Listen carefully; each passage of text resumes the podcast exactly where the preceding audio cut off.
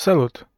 Această înregistrare e discuția în cadrul Book Club-ului pentru patroni care contribuie cu $5 în sus. Am decis să o fac disponibilă publicului mai larg, în primul rând ca să fie ca un fel de sample pentru cei care potențial ar vrea să devină patroni pe viitor și să participe în discuțiile viitoare în Book Club. Iar în al doilea rând, pentru că chiar mi-a părut o discuție fascinantă și relevantă oarecum pentru timpul nostru.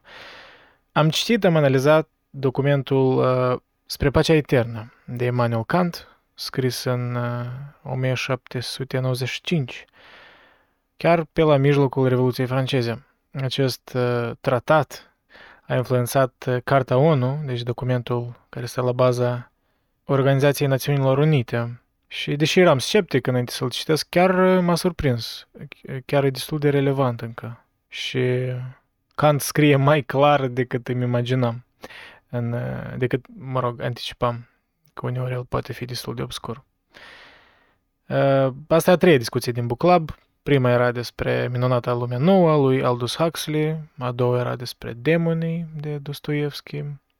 Și dacă vreți să participați la următoarele discuții sau să ascultați discuțiile precedente, puteți deveni patron vizitând site-ul patreon.com/meditații. Mulțumesc și audiere plăcută!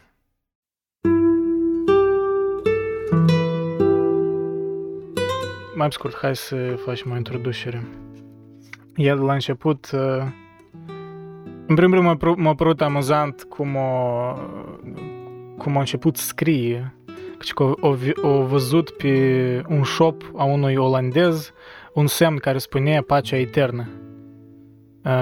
Și el spune, whether this satirical inscription on a certain Dutch shopkeeper's sign on which a graveyard was painted. Adică era un mormânt lângă semnul pacea eternă pe un shop.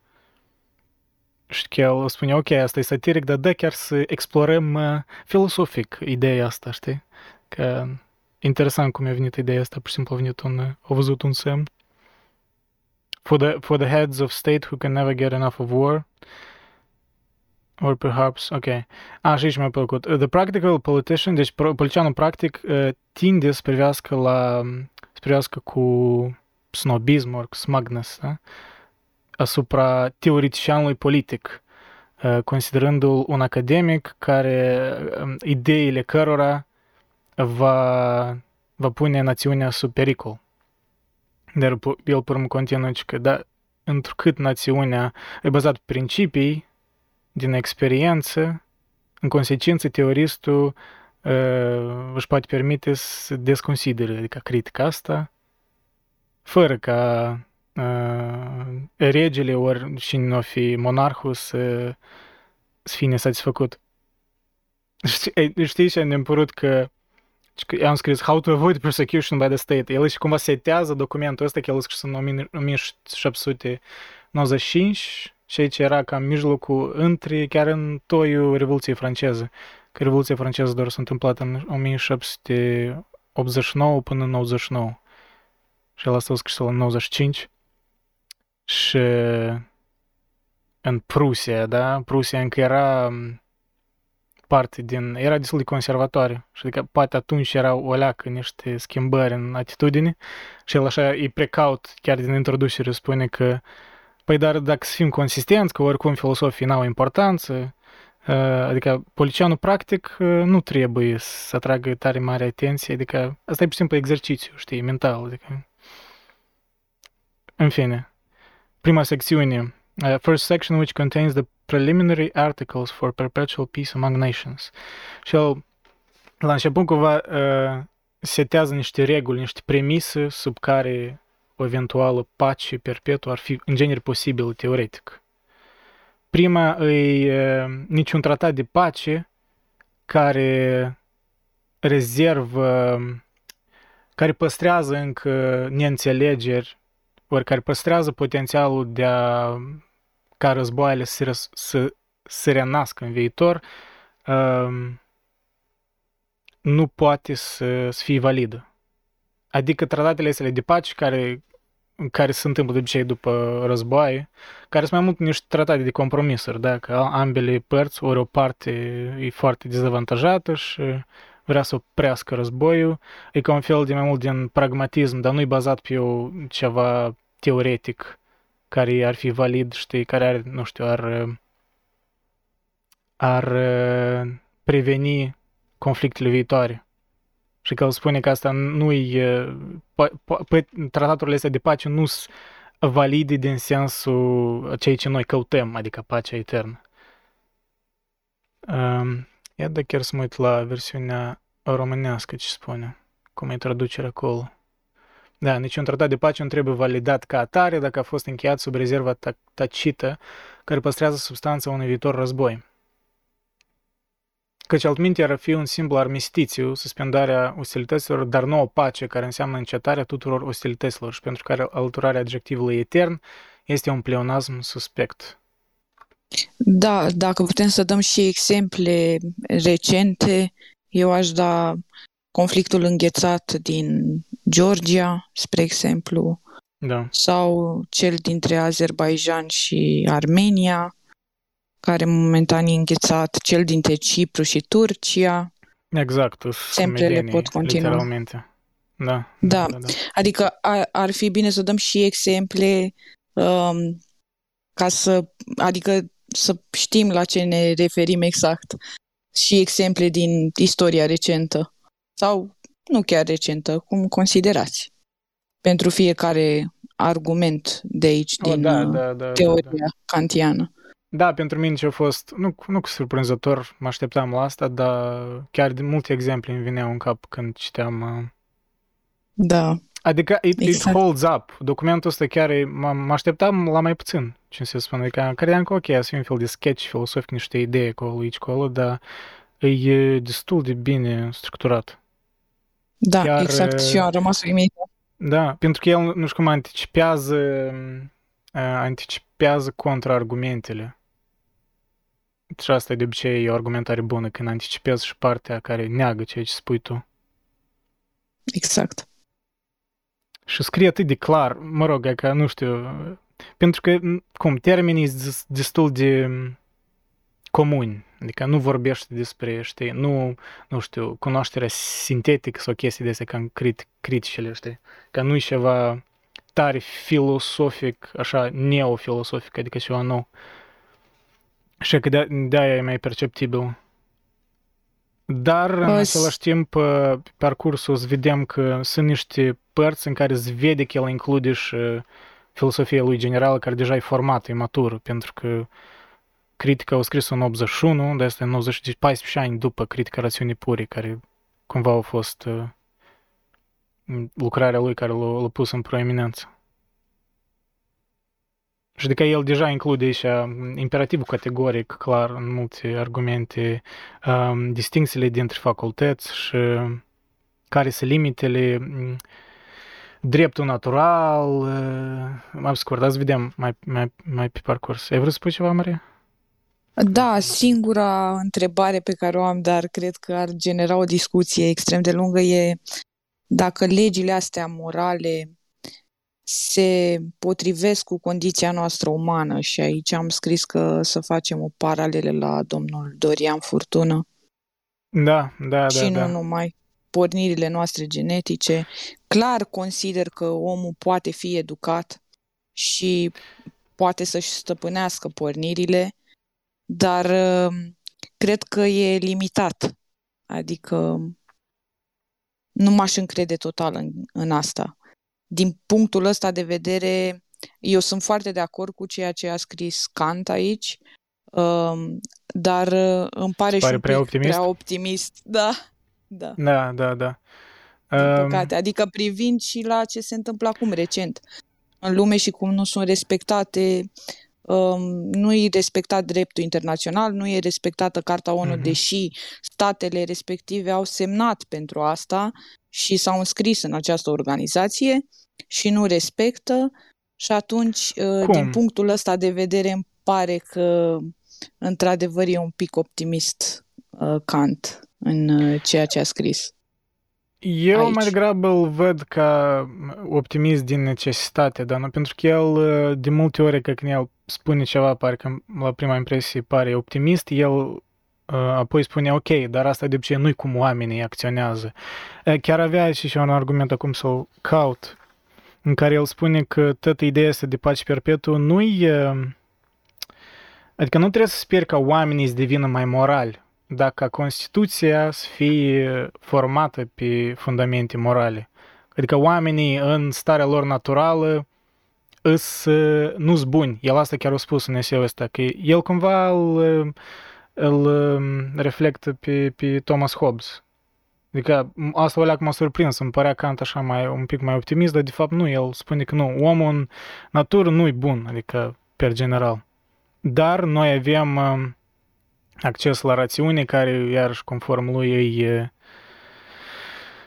și el aici chiar spune că nici nu are atât importanță de unde vine rațiunea asta, din providență, dar spune că de dragul simplificării, ori de dragul că asta sună mai puțin pretențios, o să o numim natură, că natura ne-a dat rațiunea și noi cumva nu putem evita dreptul natural, care se prezintă în ochii noștri ca un model format din rațiune, el asta spunea.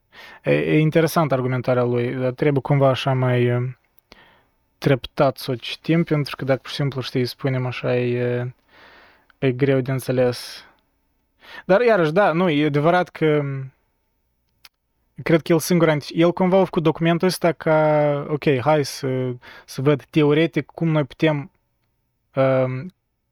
fi ghidați de ceva concret care treptat să ne îndrepte spre idealul ăsta. Dar clar că el își dă de seama că nu poți să faci asta rapid. Chiar și eu spus într-un moment dat, cum trebuie să găsesc citatul ăla, că în cazuri când nu e posibil realizarea acestui ideal, e ok amânarea lui, în dependență de circumstanțe. Adică nu trebuie să-l faci cu orice preț. Dar, adică da, sunt de acord că el poate părea optimist, dar pe de-o parte, de când el a scris și de când s-au cutit organizațiile astea, războaie sunt mult mai puține. Adică dacă se uiți în istoria chiar secolului lui, secolul XVIII, atunci era foarte dezmembrată Europa. Cum? Secole întregi. Erau nu dezmembrate între națiuni, dar însuși națiunile erau divizate între forme diferite de guverne locale și așa mai departe. Eu știu că el terminase documentul acesta de scris exact după războiul franco-german. Mhm, mhm. Când... se semnase la bază documentul acela. Da. Și da, e clar că nu a apărut din nimic. Da. Fiind neamț, probabil l-a afectat logic. Că era neamț, nu? Adică făcea parte din... Păi da, Prusia, mă rog. Adică, da. Unde e Kaliningrad acum, nu? Kaliningrad, da. Era în Königsberg atunci. Da. Da, deci el asta spunea că when one or both parties to a peace treaty being too exhausted to continue the war has a mental reservation concerning some presently unmentioned pretension that will be revived at the first opportune moment, since ill will between the warring parties still remains, the reservation is a bit of mere jesuitical casuistry, ceea ce e un fel de case-based method of reasoning. Asta chiar în lege de obicei, știi, când se ia un caz concret și din el să fac niște maxime, ori, mă rog, chiar și în procese de judecată se iau adesea cazuri concrete care erau așa de excepționale că ele nu poți să nu le iei în considerare, că ele au avut un efect mare asupra, nu știu, percepției de justiție la oameni și mai departe. În America sunt multe exemple de astea.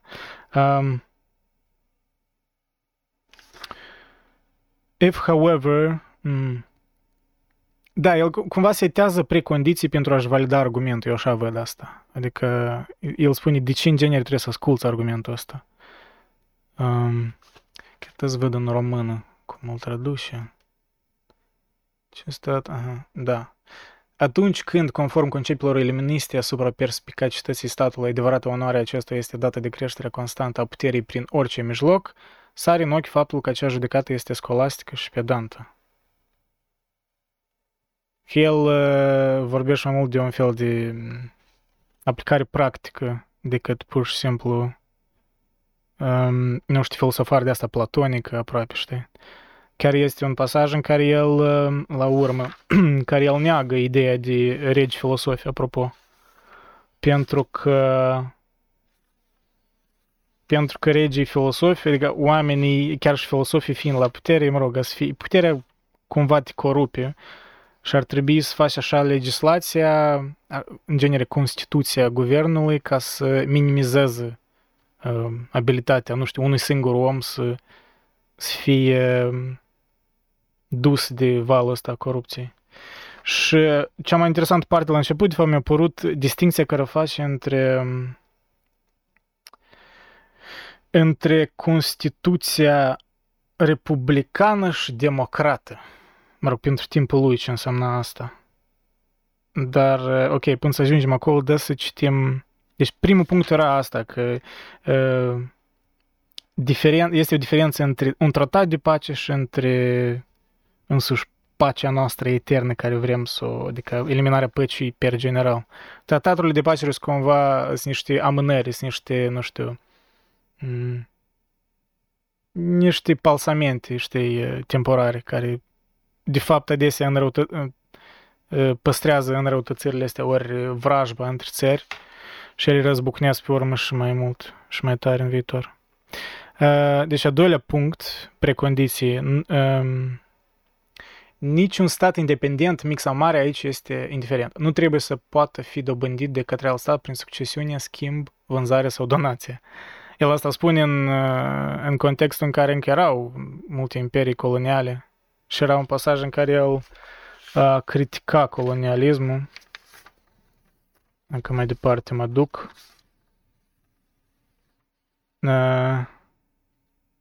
Da, critica europenii care, mă rog, au concurat America. Compare this with the inhospitable conduct of civilized nations in our part of the world, especially commercial ones, the injustice that they display towards foreign lands and peoples is terrifying. When discovered America, the lands occupied by the blacks, the Spice Islands, the Cape, etc., were regarded as lands belonging to no one, because their inhabitants were counted for nothing. Deci, iarăși, imperativul categoric, adică dacă noi toți suntem egali în fața legii și... Adică el îți vede că era consistent în a promova ideea asta. Adică că mulți au încă percepția despre Kant că el nu știu, era un fel de rasist sau... Îmi pare oleac straniu, adică dacă citești documentul ăsta, eu nu văd cum el era rasist. El putea să avea, știi, percepții mai semnătoare cu timpurile alea, gen... Poate putea să creadă că, nu știu, științific o rasă e mai bună ca alta, poate, nu știu, dar n-am văzut niciun o dovadă de tipul ăsta. Adică în documentul ăsta, din contră, îmi pare tare progresiv pentru timpul lui, chiar neobișnuit. Căci el chiar spune, a transgression of rights in one place, deci transgresiunea drepturilor într-un loc din lume, e simțit peste totul, în consecință, ideea dreptului cosmopolitan nu este fantastic și exagerat, dar mai degrabă îi un amendament la codul național nescris. Da, codul național nescris a drepturilor naționale și internaționale necesare publicului și drepturilor oamenilor în general.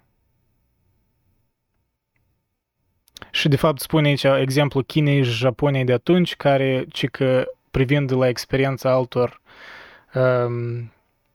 țări care devenise ulterior colonii din cauza, mă rog, imperiilor europene, ei doar au restricționat comerțul și, în general, au restricționat legătura cu aproape toate țările europene pe atunci, în afară de olandezi. Și că ei erau justificați, el spune, că eu au făcut o decizie rațională. Și ce spune? În Carta ONU este legal dacă un stat al Organizației Națiunilor Unite încalcă acest document, este legal să impui sancțiuni economice, sancțiuni ceea ce privește călătorile sau transporturile sau turismul sau etc., deși la turism aș avea ceva de spus, pentru că spune chiar Immanuel Kant că este dreptul nostru ca indivizi pe această planetă, indiferent de situație, să vedem diferite locuri, și adică să activăm ca și turiști. Și spune că trebuie să ne suportăm unii pe alții, adică în sensul acesta să fim oaspeți în țările altor oameni, adică indiferent de situație. Deci aici mi se pare că Carta ONU nu a respectat în totalitate documentul acesta. Dar în rest nu am găsit diferențe sau ceva să nu respecte din documentul lui Immanuel Kant, Perpetual Peace, Carta ONU. Am scos și din Carta ONU, am scos și de la Immanuel Kant. Și da, chiar bine că aici și Carta ONU, că eu nu cred că am tras cu privire la ea încă ani în urmă, dar n-am citit-o niciodată integrală. Dar din ce spui tu, e clar că e foarte influențat chiar direct de Kant. Direct, chiar direct. Da, chiar aici mă uit la Third Definitive Article for Perpetual Peace. Cosmopolitan rights shall be limited to conditions of universal hospitality. Și el spune, dar atât timp cât, adică turistul sau ăla care vine în altă țară behaves peaceably, peaceful, he cannot be treated as an enemy. Adică clar că cu condiții, nu poate să vină și să distrugă, nu știu, cultura locală sau să n-aibă respect. Și aici mi-a părut interesant. He may request the right to be a permanent visitor, which would require a special charitable agreement to make him a fellow inhabitant for a certain period. Ca un fel de permanent resident, ceea ce ulterior a devenit. Da, știi ce spunea. But the right to visit, dreptul de a vizita, de a se asocia, îi aparține tuturor din virtutea common ownership of the earth's surface. Ce interesant a spus. Că pământul, e ceva cosmopolitan în sens aproape Diogene, știi, din Grecia Antică, el cam spunea, ori chiar și Socrate ceva similar spunea. Știi, când îl întrebau cineva ce ești cetățean al cui și el spune, cetățean al lumii. Clar că sună o leacă hippie în timpurile noastre, dar totuși e un ideal tare contra direcțiilor timpului lui când el scria, pentru că atunci taman era secolul când în genere ideea de națiuni se nășteau, da? Cam, ori hai să spunem, deja de vreun secol era ideea asta, dar era tare nouă. Bun, Andrei, și tot la începutul documentului am notat eu aici ceva ce mi s-a părut naiv. Ideea de desfințare a armatelor. Da. A treilea, deci un război iminent. Da, standing armies shall be gradually abolished. Da, a treia precondiție. Da. Deci ar fi perfect dacă s-ar respecta, dar în timp ce unul se înarmează, bine, el și spune asta. În timp ce un stat se înarmează, clar, tu nu te poți dezarma. Adică ar trebui să se dezarmeze toți în același timp.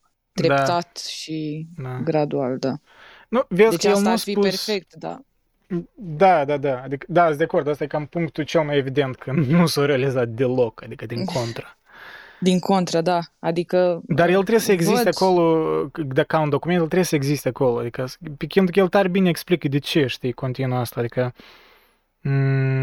da, țările își amasează tot mai mult armatele și din cauza că ele au armate, devin suspicioase că, ia uite, asta își amasează o armată, înseamnă că vreau... Iarăși, e banal, am să dăm exemplu Rusiei, dar e foarte evident că asta s-a întâmplat. Rusia și NATO, da. Cu NATO, da. Genial, pe măsură ce Rusia se apropie, NATO se înarmează. Paranoia crește și își creează justificări. Și invers, da.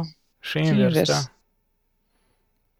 De aici interesant el ce spune, and since the costs related to maintaining peace will in this way finally become greater than those of a short war, Standing armies are the cause of wars of aggression that are intended to end the burdensome expenditures.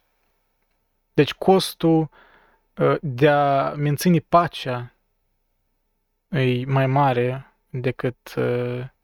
că adesea e mai mare decât a face război. Că atunci când... Da, atunci când țările sunt în competiție, în arms race, mai scurt.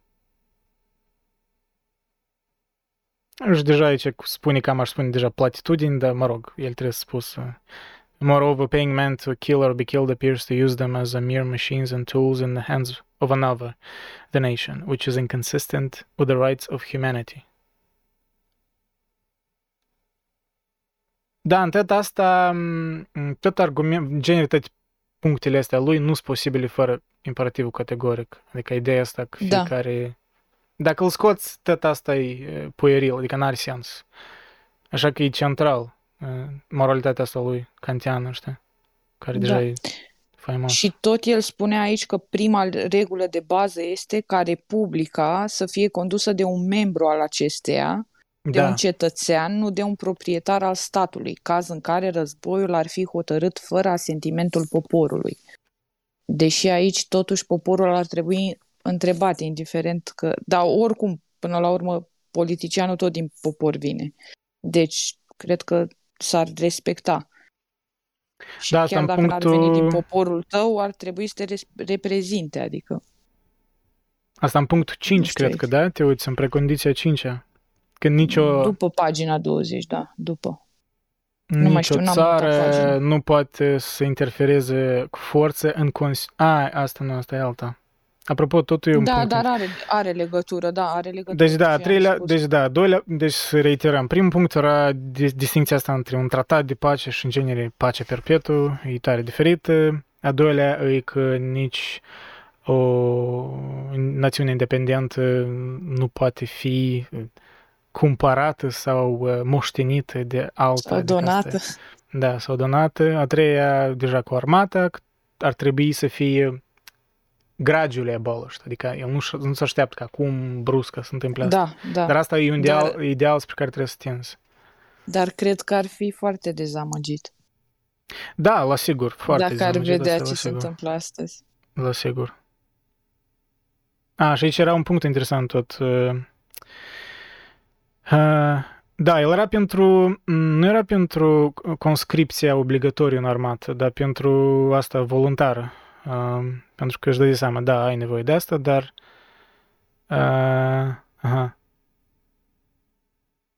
Da, so that they can secure against... the homeland against external aggression. Da, deci e diferență mare între conscripția obligatorie și voluntară. Pentru că, clar, oricum...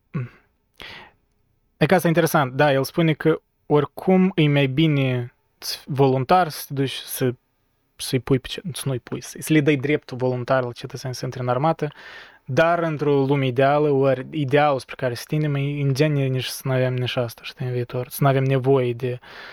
Și el cumva asta îl setează argumentele astea pentru a argumenta o lume mai cosmopolită, iarăși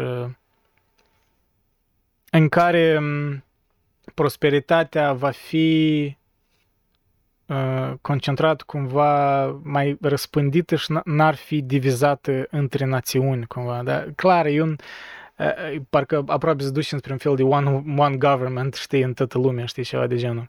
Gen, se duce aproape în conspirație de astea care ăștia de dreapta văd cum spre asta se duce, știi, cumva. Că nu știu ce să zic, The Great Reset și mai departe. Nu știu este ce să zic dacă asta vibe. Ar fi vrut sau poate doar formarea ligii internaționale. Rousseau era de acord cu el în aplicarea unei legi universal internaționale în care să se supună toate statele. Dar și el spune, Kant mai departe în documentul ăsta, că fiecare stat are dreptul la independență și suveranitate. Exact. Atâta timp cât respectă legile respective și nu... Păi drepturile umane universale. Și, exact, da. Și practic ce scrie în documentul acesta? Asta e 5-lea punct, că nicio țară, nicio națiune nu poate forțat să interfereze în Constituție sau guvernul alteia, că asta e interesant. Exact. Și ai putea spune dacă că ne uităm, e în contrazicere cu alte idei. Și dacă ne uităm în ce se întâmplă astăzi, toți ar cam vrea să intervină în Constituția altor state. Rusiei, de exemplu, da? Și Rusia în cea a Republicii Moldova să nu adere la NATO și în cea a Ucrainei. Trebuie schimbate niște puncte acolo. Îți văd exact cum el spune în cuvintele lui, de fapt, cum el argumentează de ce asta. Niciun stat nu trebuie să se amestece cu forța în Constituție și conducerea altui stat. Căci ce poate să-l îndreptățească la aceasta? Nu cumva scandalul pe care îl provoacă supușilor unui alt stat? El poate servi mai degrabă drept avertisment prin exemplul răului cel mare pe care un popor și-l face prin lipsă de lege și, în genere, exemplul rău pe care o persoană liberă îl dă alteia. Nu este o lezare acesteia. Aceasta nu s-a întâmplat în cazul în care un stat s-ar diviza în două părți printr-o disensiune internă, adică un fel de război civil, fiecare dintre ele reprezentând un sine anumit stat ce ridică pretenția la întreg. Când una dintre ele oferă asistență altui stat, nu se poate crede că o face spre a interveni în Constituția celeilalte, căci atunci este anarhie.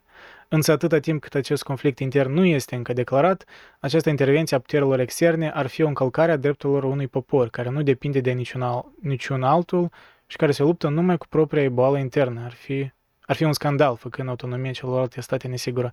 Deci el cumva admite posibilitatea interferenței doar în cazul când e un război civil intern sau ceva de genul, care pune sub pericol, nu știu, națiunea ori statalitatea unei. Că tot e tare vag punctul ăsta, e cam interpretabil.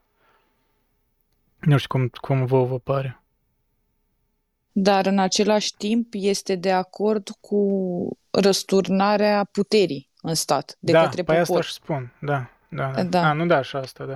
Deci nu cu un război civil, practic ar trebui să se intervină pentru a calma situația din exterior. Da, e un pic vag. Da, nici nu prea explicat, aș spune așa. Poate era greu să argumentez mai lung și să spun, ok, nu, asta e deja, știi, hai să trecem la următorul punct. Și noi ne batem 200 de ani mai târziu că nu înțelegem punctul. Dar în punctul precedent cu Standing Armies, el încă spunea că the hoarding of treasure could be regarded as preparation for war that necessitates aggression.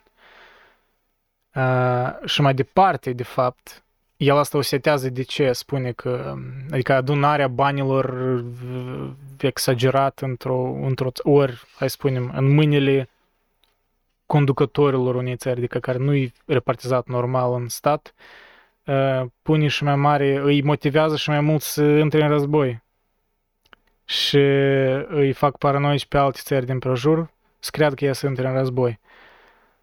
Și din asta el pune a patrulea punct că nici o datorie națională nu trebuie să fie contractată în conexiune cu afacerile externe ale națiunii, că de-ați văd cum el direct o translat. Nu trebuie contractate datorii publice referitoare la afacerile externe ale statului. Interesant, el e cumva împotriva sistemul ăsta de... Ori, hai să spun, nu cred că total împotriva, dar împotriva dependenței exagerate asupra sistemului creditar. Pentru că el doar hrănește războaie. Is a dangerous financial power. Cred că el o prezis tare din America secolului 20. Și ceea ce se întâmplă... scuze, ok. Sergiu sau cine? Sergiu. Da, scuze. Eu vreau să fac o paralelă cu ceea ce se întâmplă la momentul în Ucraina și punctul 5 și 6 sunt cumva conectate cu direct. Da, exact. Uite, de exemplu, la moment războiul în Ucraina și însăși Ucraina ca țară, ei foarte mult depind de ajutorul extern.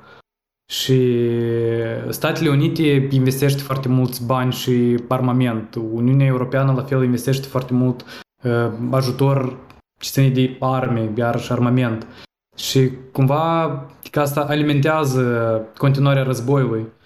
Și este totodată o intervenție în treburile statului.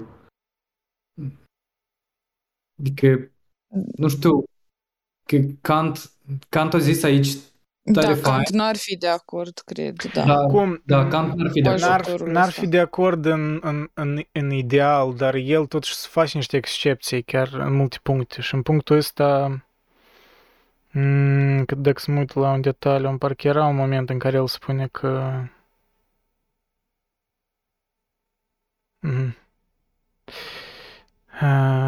This isn't making war combined with the convention. Dar în Carta ONU este legal. Este legal, da. Deci... Vezi că... Dar să vedem unde zice Kant. Da, interesant, pentru că da, clar, el spune că tot creditarea asta. It is a war chest exceeding the treasure of all of the nations taken together and can be exhausted only by an inevitable default in taxes. This isn't making war, cu ușurința prin care se fac războaiele din cauza la sistemul creditar, combined with the inclination of those in power to do so, an inclination that seems innate in human nature. Adică aici e momentul în care, el e pesimist, adică față de natura umană, el e mai degrabă, în sens, e mai alături de Hobbes decât de, nu știu, de Rousseau. Adică el spune că, da, inclinația să avem război e inerentă în natura umană. Și spune că războiul și nu societățile ne fac mai războinici, dar de fapt societățile taman e unica posibilitate de a ne calma războinicia asta. Și mai departe el tot vorbește despre nu știu, popoarele mai tribale care sunt anume bazate, sunt formate pe războinicie și așa mai departe. Că sunt de acord cu dânsul în mare parte. Adică da, asta totală în contradicție cu Rousseau, apropo, care era contemporanul lui. Ori cel puțin un pic mai devreme, da? Dar cam mai pe timpul lui. Care era, taman, spunea că nobil savaj, că oamenii natură sunt de fapt puri, dar societatea e corupie. Că avea și el oricare dreptate, dar totuși, per general. Bine, asta iarăși e un debate lung cu... Da, la sigur. Societatea te corupe sau ești corupt de la natură și corupt mai departe. Iarăși e un debate lung. Dar cred că e în natura noastră umană, totuși. Din păcate. Și ne antrenăm unii pe alții. 4. Aha, aceasta... Ok, eu tot vreau să citesc partea asta finală din punctul 4, care îl spune despre datorii. Această ușurință ne aduce războiul în susținere de inclinație spre aceste autorităților pe care natura umană pare să-și fie asimilată, este un mare obstacol al păcii eterne și ceea ce ar trebui să ducă la interzicerea sa și cu atât mai mult să fie un articol preliminar al acesteia.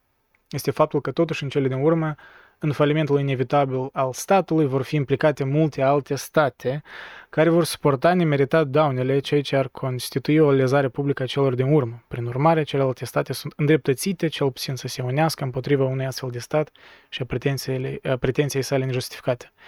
Partea asta cu un stat care inevitabil se duce în faliment și alte state sunt implicate din cauza asta, poate nu direct așa s-a întâmplat în primul război mondial, dar totuși, mai acolo mai mult din cauza alianțelor de defensivă tare întortocheate, s-au băgat mai multe țări care nu aveau legătură cu conflictul între austro-ungari și cine erau sârbi.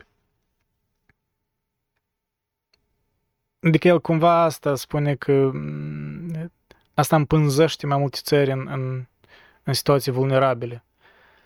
Dar da, în cazul amului Rusia și Ucraina, într-adevăr, ar putea fi o excepție, știi? Pentru că, literalmente, eu cred că totuși el ar face o excepție în cazul dat. Eu mă gândesc cum el ar gândi. Pentru că cazul Ucrainei e clar aici, o națiune luptă pentru supraviețuirea ei, ca națiune, și altă națiune, prin pretext tare paranoic, o invadat-o. Și adică aici în prim plan, dreptul uman, știi, la viață, dreptul internațional, adică dreptul de a-și păstra integritatea, în primul rând, ca indiviz și ca națiune. Și adică chestiile astea adiționale, ca că totuși nu-i bine că Ucraina mă intră în datorie imensă și a să fie cumva, știi, a să fie trasă pârghii de Occident chiar într-un sens aproape care... Adică Rusia cumva autoprofetic și-o creat realitatea de care se temea. Cam într-adevăr Ucraina să fie mai împânzită în datorii și așa mai departe. Dar eu cred că totuși Kant aici ar spune, ok, asta, it sucks, dar totuși dreptul uman, și adică alte țări poate ar fi datoria lor să includă în conflictul ăsta, că nu știu ce părere ar avea, știi? Nu știu, e greu de spus. Că datoria lor, ori... Pentru că acum ce face NATO e mai utilitarist, mai degrabă. E ok, noi dacă ne băgăm în conflictul ăsta, asta e război mondial și asta sunt mult mai multe jertfe. Adică ei nu se duc după datorii, aici e utilitar mai mult. Așa că poate gândirea asta kantiană în cauza dată ar fi poate mai nocivă, anume în conflictul ăsta. Pentru că așa e de... Totuși, când el scria încă nu exista Liga Națiunilor, nu exista, știi, organizația de astea, Uniunea Europeană.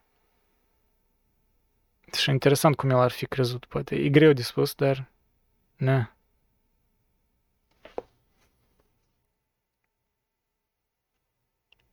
Și punctul 6, interesant, el vorbesc despre spionaj. Că asta trebuie eliminat, de asta iarăși.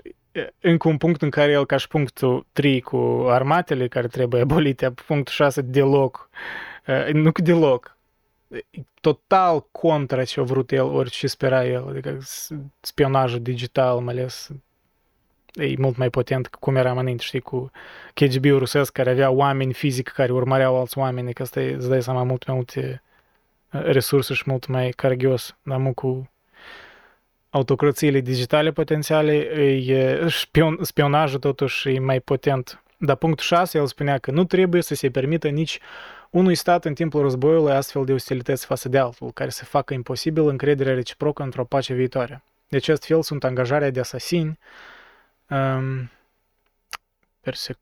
otrăvitori, violarea unei capitulări, instigarea la trădare pentru un stat care se află în război, etc.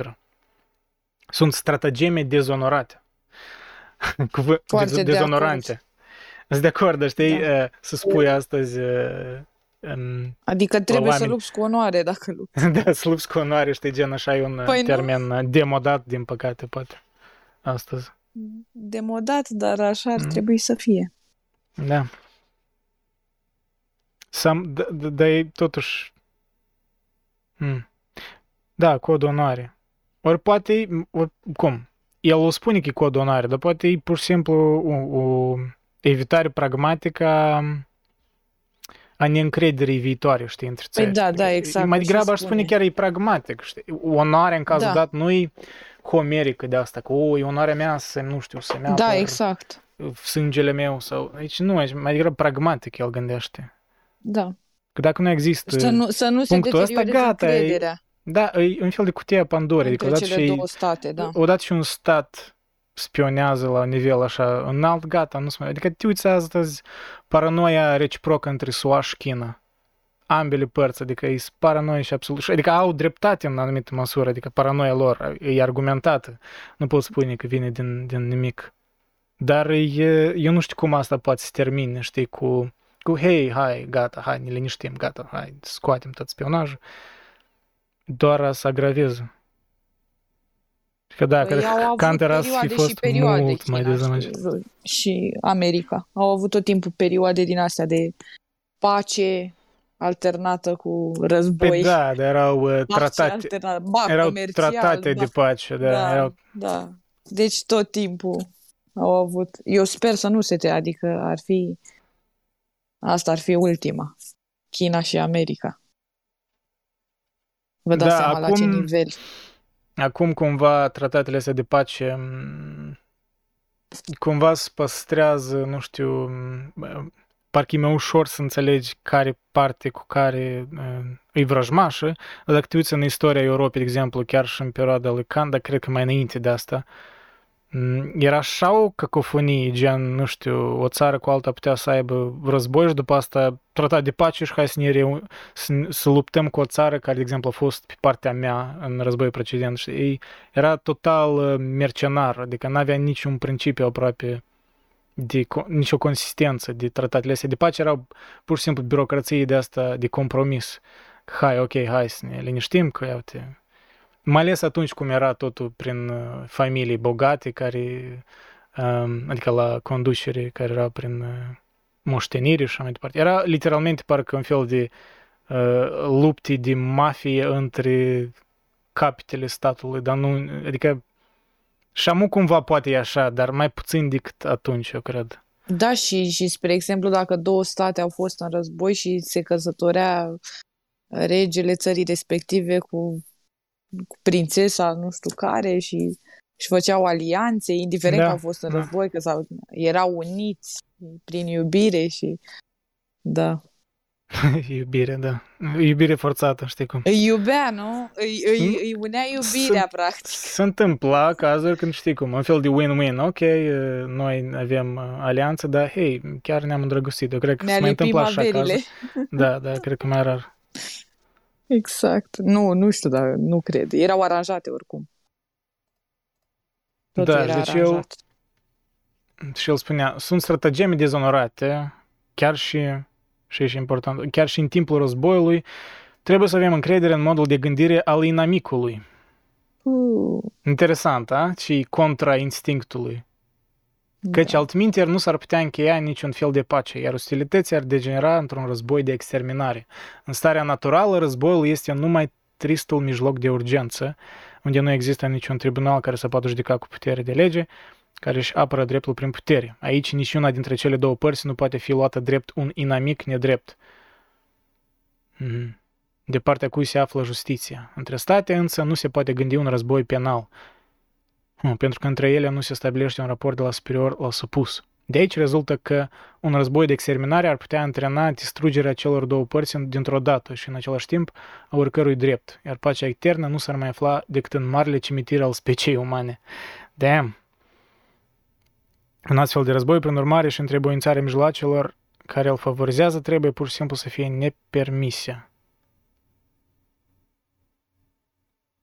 Da. Și în Carta ONU, apropo, statele membre trebuie să intervină, fie cu ajutor, fie cu sancțiuni, fie câteodată și militar, dacă e necesar, adică dacă amenință pacea mondială. Deci trebuie să intervină. Ele când au semnat, au luat asupra lor și responsabilitățile și beneficiile. Ceea ce, dacă mă uit un pic la China, mi se pare că stă pe tușă și așteaptă să se întâmple chestiuni, iarăși, care China e cu drept de veto, da? În ONU. Da, într-adevăr. Ceea ce e un pic conflict de interes în circumstanțele recente. Da, chiar și în punctul 4, când el vorbea de datorii, în principiu, dar el spunea consequently, other nations are justified in allying themselves against such a nation and its pretensions. Mă rog, o leacă în afara contextului, dar totuși, da, poate o inspirat și asta, ideea asta că tot sensul a unei alianțe de astea îi de a preveni cazurile astea în care o țară nu respectă. Dar asta, știi, el poate nu prea vorbi despre cazurile, adică o critică la asta ar fi, da, dar asta poate naște despotism, adică poate naște o formă de autoritarism de asta, care, mă rog, unii din, de exemplu, din Europa de Est sau iarăși britanicii, un motiv din care au făcut Brexit-ul, că nu le plăcea, că era dictat așa la nivel central lor, poate niște politici care totuși poate ar trebui mai mult să fie locale, adică decisă local. Adică sunt complicații și în asta. Adică idealul ăsta al Kant totuși când te duci în detalii, mai ales circumstanțiale, și clar că n-avea cum el să știe exact cum va... Dar se văd normal și slăbiciuni în timp ce citești, ori neajunsuri. Da, apropo de această chestiune, profit să fac o paranteză, spunea Alexander Dugin că popoarele se civilizează diferit și că el e împotriva kantianismului, practic. Vine din vest, domne, la noi nu se poate aplica și ar trebui să coexistăm într-o multipolaritate, într-o lume multipolară, să coexistăm și să cooperăm. Problema e că intervin conflicte de interese. Și aici spune el și argumentează în cartea lui pe care, apropo, am terminat de citit și cartea lui. A patra teorie politică? Apropo, da, vreau să citesc și eu. Da. Am pe Kindle-ul încă. Și cum ți-o părut? Ține-te. Schizofrenic tare, ori așa? Nu, vorbește foarte da? Bine. Clar, adică oricine măcar e clar ideile vrea să zică. Okay. Sunt foarte clare și actualizate așa, cu exemple, e foarte ok. Problema e că mi se pare extrem de ciudat ceea ce vrea să facă, practic ne întoarcem la, nu știu, 1500. Ne întoarcem. Tribalism. Da, exact, adică absolut tot. Precontracte sociale de la nivel de națiuni. Da, să o luăm de la zero, adică practica asta kantiană este clar că a eșuat pentru el și absolut orice curent politic care a venit din vest, că a fost comunism, că a fost fascism, că liberalism, pentru el toate sunt eșuate și practic a patra teorie politică ar fi, el e deschis să vină oameni cu inițiative și spunea că poporul rus la niciuna din curentele, la niciunul dintre curentele astea politice nu s-a putut adapta, că ei sunt diferiți. Adică nici la monarhie nu s-au putut adapta, care vine tot din vest, nici la comunism, nici la fascism, nici la nicăieri. Deci ei nu s-au putut adapta și le trebuie ceva nou ca să poată să existe ca stat.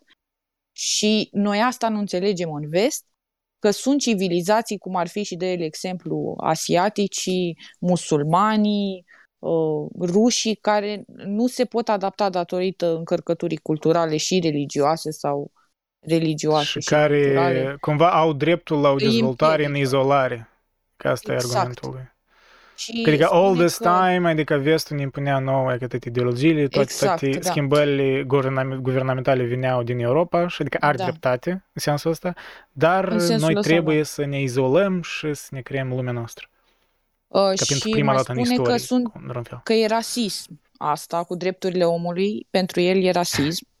Că bagă toți oamenii într-o oală. Da, pentru că alte civilizații nu se pot adapta.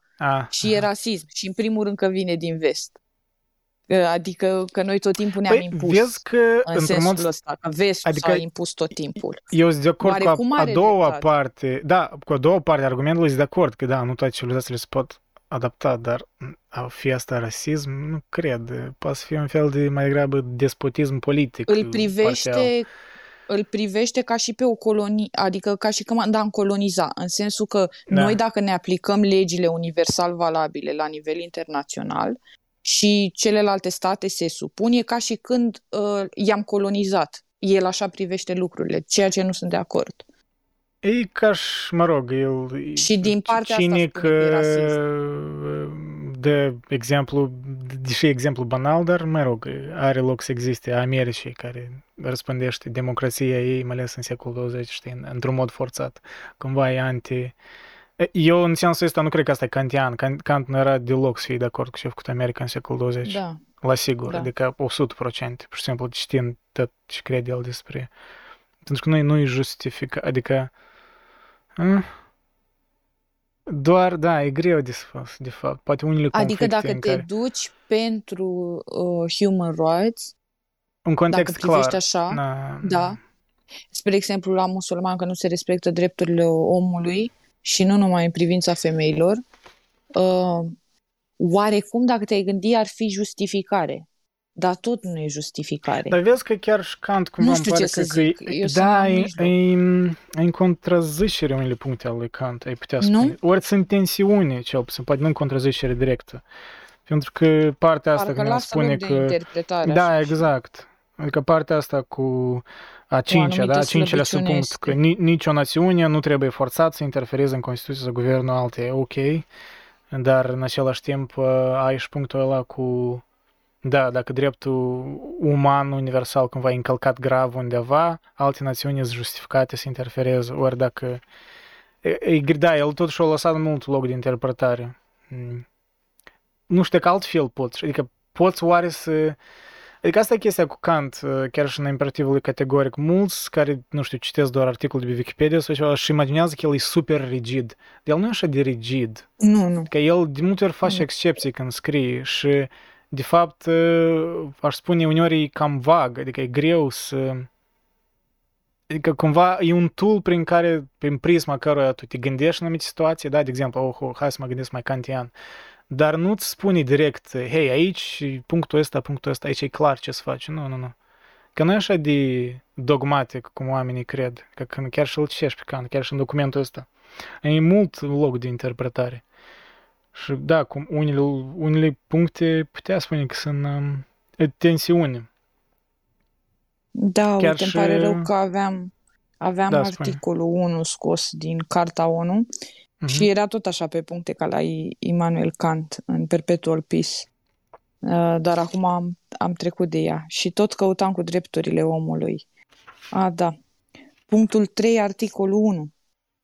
Să realizeze cooperarea, vorbește de statele membre, să realizeze cooperarea internațională în rezolvarea problemelor cu caracter economic, social, cultural sau umanitar, în promovarea și încurajarea respectării dreptului omului și libertăților fundamentale pentru toți, fără deosebire de rasă, sex, religie.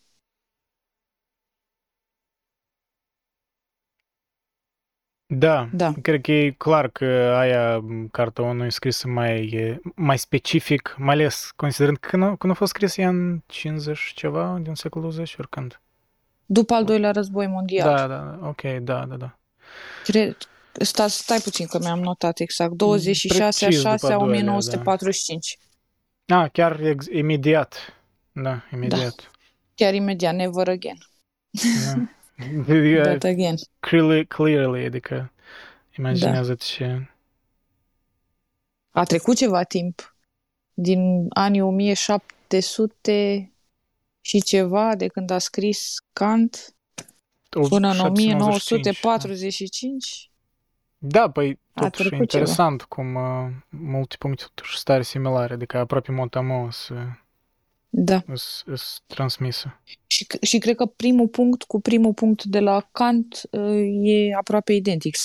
Deci articolul 1, Carta ONU, să mențină pacea și securitatea internațională în acest scop, să se ia măsuri colective eficace pentru prevenirea și înlăturarea amenințărilor împotriva păcii și pentru reprimarea oricăror acte de agresiune sau ale oricăror încărcări ale păcii și să înfăptuiască prin mijloace pașnice și în conformitate cu principiile justiției și dreptului internațional aplanarea, o rezolvarea conflictelor sau situațiilor cu caracter internațional care ar putea duce la o încălcare a păcii. Deci, pe cuvânt că dacă nu știam, credeam că e Kant. Continuarea Perpetual Peace sau Kant care are scris Perpetual Peace. Cred că, da, avantajul lui Kant pentru ăștia care vor să transpună moral, nu știu, viziunea lui politică, morală asupra unui document juridic, e că Kant scria ca un jurist, știi, adică scria destul de... Deși îmi place cum el scris în documentul ăsta, adică nu-mi pare plictisitor. Chiar are și niște momente destul de poetici, care le-am subliniat mai încolo, poate să le citesc. Mi-au părut tare imaginii care le-au creat. Nu știu, că eu am citit în română și nu le-am găsit. A, să-ți spun acum și în engleză. Sau poate nu le-am sună bine. Da. Dar e cam punctul 6 în care el vorbea despre spionaj, toate astea. Vreau să găsesc în română cum e tradus aici, că e interesant aici pasajul ăsta. Cu toate că legile citate sunt legi prohibitive, pure, din punct de vedere obiectiv, adică în intenția autorităților, unele dintre ele sunt totuși riguroase, fără ca modul lor de valabilitate să țină seama de împrejurările lor. Și necesită o abrogare imediată. Adică sunt un fel de, da, direct aproape putea spune kantiene, adică indiferent de circumstanță. Și necesită o abrogare imediată, nu fac tocmai excepție de la regula dreptului, dar cu privire la exercitarea acestuia, că el face diferență între legile însuși, cum e scris în document, și exercitarea, totuși sunt două chestii diferite. Și aici, cumva confirmând ceea ce am spus anterior, că Kant nu e așa de rigid cum lumea crede, nu e așa chiar de, nu știu, uscat la cap chiar. El înțelege că sunt excepții, da? Dar cu privire la exercitarea acestuia, datorită circumstanțelor, ele și extind subiectiv competența, incluzând permisiunea de a amâna îndeplinirea, fără însă a pierde din vedere scopul, iar această amânare, de exemplu, restituirea libertății retrase anumitor state, conform cu numărul 2, nu este lăsată pentru ziua de apoi. Prin urmare, nu este permisă nerestituirea, ci este permisă numai o amânare care să nu grăbească realizarea intențiilor potrivnice. Așadar, interdicția se referă aici numai la modul de achiziționare, care nu trebuie să mai fie valabil în viitor, și nu la starea posesiunii, care, cu toate că nu are titlul juridic necesar, totuși era susținută ca legală de către toate statele pentru vremea aceea, achiziționarea putativă, după opinia publică de atunci. Adică eu, de exemplu, trag concluzii directe cu conflictul de azi, da, între Rusia și Ucraina. Apropo, da, asta, la argumentul ăsta, când eu spuneam că nu eram sigur ce-o fi făcut Kant în contextul ăsta, adică poate asta ar fi în contradicție, știi, poate Kant ar spune nu, că toate țările ar trebui să se implice, că asta e dreptul, știi, uman, dreptul natural, că când vezi așa o încălcare gravă, trebuie să te implici, dar aici totuși, e că în cazul dat el face o excepție, adică as long as one does not lose sight of their end, că atât timp când noi știm care e idealul nostru, ce vrem noi să urmăm, că lege îi permis amânarea restituirii unui drept, da? Dependență de circumstanță. Adică ai putea spune că chiar Kant uneori e destul de utilitarist, ceea ce ironic sună. În cazul dat e destul de utilitarist, aș spune.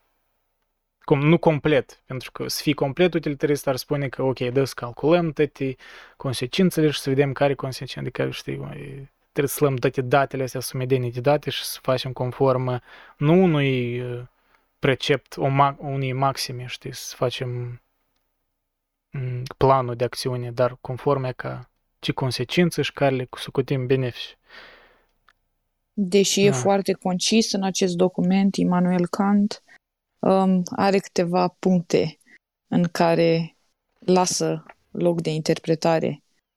Da. Adică cel puțin așa le-am perceput eu. Da, nu știu voi. E evident, așa și pentru mine. Și asta cumva permite...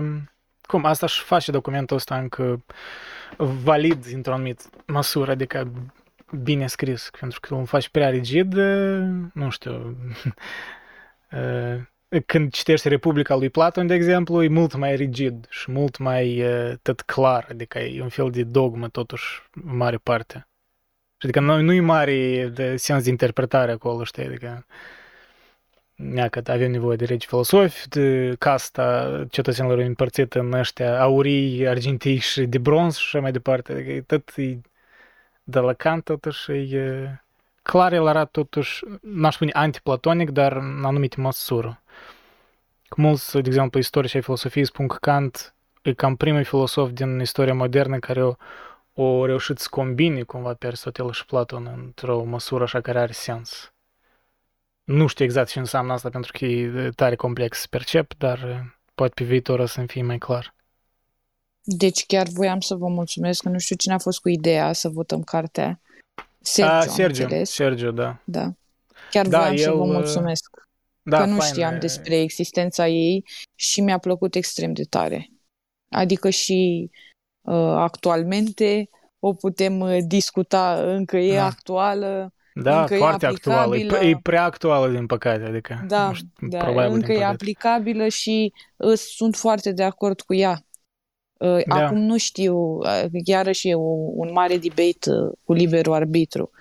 Oare faptul că eu am crescut în mediul ăsta și practic am văzut și eu cum decur lucrurile și oarecum și fără să citesc mi-am dat seama ce e legal, ce nu e legal, din cum se perpetuează lucrurile și practic e ceva ce mi-a insuflat de mică, că ar trebui să fie corect, moral și așa mai departe.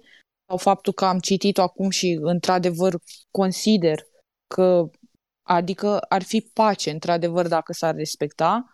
Nu știu care dintre astea, că ar trebui un întreg debate, dar cert e că vreau să vă mulțumesc că nu știam despre existența ei și mi-a făcut mare plăcere să o citesc. Îmi place extrem de tare. Da, mi-am plăcut mai mult, o nouă pasiune. Mai mult decât m-am așteptat. Credeam că să fie ceva așa tare, nu știu, demodat și tare rigid și care așa e ok, nice, știi, că să află ceva din ce gândea atunci, oricum gândeau oamenii atunci, dar surprinzător e tare bine scrisă. Deci mă așteptam să mă arunc pe geam. Fiecare punct când îl citeam, mega, nu știu, atâtea notițe ne-am făcut, știi, discutam în timp ce citeam. Da. Nu toate cărțile mă fac să fac atâtea notițe, pentru că nu toate... Nu le știi clar, ok, aici e clar, ok, am înțeles, știi, de aici e mult, nu știu, voiam să-l contrazic uneori, ori vreau să precizez ceva, ori undeva, știi, îmi vinea o tangență cu realitatea de astăzi. Da, pentru și asta înseamnă că e un document bine scris. Nu știu dacă l-am contrazis undeva. Trebuia să-mi fi notat, dar nu cred. Cred că am fost totalmente de acord cu el. Da, că argumentarea lui e bună. Adică nu aș spune că e idealistă sau ceva. Adică e... Ok, oricum trebuie să ai un ideal, da? Mai ales din punct de vedere a gestionării, nu știu, social, politici, morale, în genere. Adică cum fără dânsul? Dacă vrem să avem vreo consistență, ori, nu știu, vreo consecvență de progres politic. Așa că are drept să existe așa ceva. Dar nu mi-a părut așa de, cumva, știi, hippie, idealist sau ceva, deloc. Deși denumirea sună, parcă cam, știi, ca, nu știu, vreo document de a unui de counterculture din anii 60 din America, știi, nu știu, pacea eternă. Sună, dacă îi spui denumirea cuiva, spune că care n-a fi pacea eternă, uite câte războaie și uite care pacea eternă. Spre pacea eternă, cinic, săgeată. Da. Mm-hmm. Pentru mine, spre pacea eternă am descoperit-o în anii studenției și acum, fiindcă suntem în situație de război alături de Republica Moldova, cumva... Mă gândeam că este important de a scoate subiectul ăsta de dezarmare și discuțiile despre pace într-un alt format, într-un spațiu mai populist, dacă vreți. Pentru că ca să nu rămână discuția asta la nivel doar filozofic, dar de o scos cumva în spațiu mai de consum cotidian de literatură. Pentru că lumea de Kant, despre Immanuel Kant nu prea aude, dacă și aude e ceva foarte de lemn, așa, e o literatură destul de complexă. Da. Și atunci când discutăm despre așa un filozof care vorbește despre subiectul păcii, nu știu, pentru mine mi se pare că este important de a-l scoate și de a vorbi poate într-un context mai larg despre subiectul ăsta. Nu știu cum, nu știu...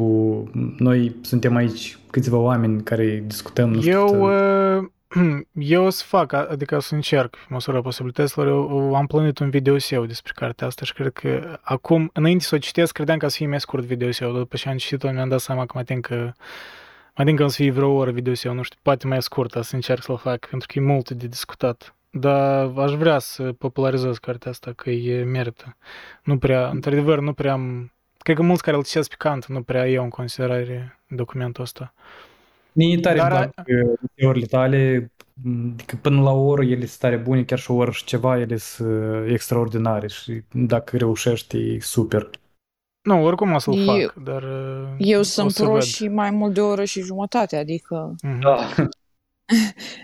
Eu am răbdare. Și, mă rog, adică îmi place. O oră jumătate încă... Să fie inclus totul, să nu scapi nimic acolo. Păi asta, e un document care parcă e așa deci de sistematic scris, că eu nu pot, știi, să iau doar părți într-un, așa că eu cred că am încredere, riguros. Aștept videoul. Da, o să văd. Am cred încredere, Andrei. Câteva luni, pentru că mai am unele mai scurte de făcut, alea sunt mai ușoare de făcut, dar pe asta chiar merită. În câteva luni, tare optimistic, știi eseul ăsta după încheierea războiului? Dar nu o să-l fac așa timing de ăsta de gen, hei, acum e relevant. Eu cred că asta e mereu irelevant, așa ceva. În genere, majoritatea chestiilor care le fac sunt mereu cumva relevante, ori sunt chestii despre condiția umană în general, adică nu ca și cum ne schimbăm în 5 ani, știi? Dar, da, nu, ai dreptate că, știi, de obicei... Când auzi de pace și dezarmament și antirăzboi, oamenii îți gândesc iarăși cel mai recent la generația aia de 1960 în America, care erau anti-Vietnam și așa mai departe. Mai mult era pueril așa, deși aveau intenții nobile, adică eram total pentru și făceau ei, dar nu erau argumente filosofice de astea, știi? Și asta cred că lipsește pe partea asta pacifist, cumva. Da, de acord. Partea argumentativă clară, e ca după puncte, e ca hop, hop, hop, e ca dacă aici, așa, așa, așa, dar nu. Hey, man, just we need to smoke weed and live peacefully, da, good luck, știi? Da. Nu e... Da, că se asociază cu niște iarbă, cu niște ceva ce picil și... No. Adică tot așa e relaxant, dar nu se conceptualizează, nu se vorbește cumva la un nivel mai... nu știu dacă pot să zic academic. Cumva, mă rog, idealul meu din ce fac eu e să nu fac prea uscat academic, adică să fac entertaining, dar și să nu mă duc prea departe de sursa originală. Cumva s-ar fi, știi, nu știu, lipsă de respect să parafrazez totul aproape schimonăsând lucrarea originală, mai ales când e ceva așa de bine scris, așa că, da, o să văd cum o să primească, dar cred că o să fie mai lung video-ul, dar chiar cred că merge. Mare drag. Poate să adaug și eu câteva chestii. Spune. Deci, o chestie care pe mine nu mă deranjează, dar gen eu văd mai multe obiecții partea cu datoriile. Adică eu mai mult cunosc partea economică, dar mai puțin juridică, dar pe partea economică mi se pare că ca să o țară să nu aibă datorii una față de alta, înseamnă ca ele să nu interacționeze. Asta înseamnă separare totală între state, adică ele nu trebuie să aibă contact. Odată ce țările nu au contact, înseamnă că ele trebuie să-și satisfacă nevoile alimentare, în izolare, da. În izolare, ceea ce înseamnă că toate statele trebuie să aibă aceleași resurse naturale, ceea ce nu-i corect. Unele au exact. Ceva mare, altele nu. Și atunci se primește că există nevoie de cooperare și asta implică automat neînțelegere, automat contracte, automat chestii care duc toate chestiile la alt nivel și apar automat banii, relații de bani, de datorii, de tot felul de chestii care deodată din start distruge orice încercare de pace eternă. Păi cred că ar putea exista. Nu, dar Kant despre asta își vorbește mai departe. Adică adică punctul ăsta cu stins spre a nu condiționa ca unele țări să fie în datorii mari, să devină vulnerabile, nu cred că asta numai decât exclude asocierile. Din contra, ai putea spune că asta ajută, dacă, mă rog, legile astea a națiunilor și asocierile sunt făcute bine, din contra scot țările vulnerabile din așa poziție în care ele ar fi așa de vulnerabile și ar fi mai... popor ar fi mai ușor de manipulat spre un război, de exemplu. Exemplu tipic de amoia Rusiei, știi, că mare parte din niște popori convinse că sunt săraci și izolați și mai departe. Că trebuie să există o forță care asigură toate nevoile pentru toate țările. Păi asta spre asta îți ducea și Kant. De-aia ai nevoie de cosmopolitanismul ăsta. Că chiar să mă duc la punctul în care el spune... Adică vezi că un dictator bun. Asta e nevoie ca să asiguri așa o chestie. Nu. El nu a spus asta. El a spus că e nevoie de o Constituție republicană. Și apropo, că este punctul interesant. Deci el... Ok, deci punctele astea, pretextele, e clar cu dânsele, dacă el spune a doua secțiune, which contains the definitive articles for perpetual peace among nations. Ok, da, el deja spune ceea ce am spus eu, că starea păcii între oameni care trăiesc în proximitate nu-i starea naturală. Că iarăși, total anti-Rousseau, anti-ideea asta de noble savage, nu oamenii. Instead, the natural state is a one of war, which does not just consist in open hostilities, but also in the constant and enduring threat of them. Că nu doar că hostilități și război, dar și amenințarea constantă, adică paranoia asta Și de-aia el continuă. The state of peace must therefore be established. Trebuie să fie stabilit, adică conștient, prin contracte și așa mai departe.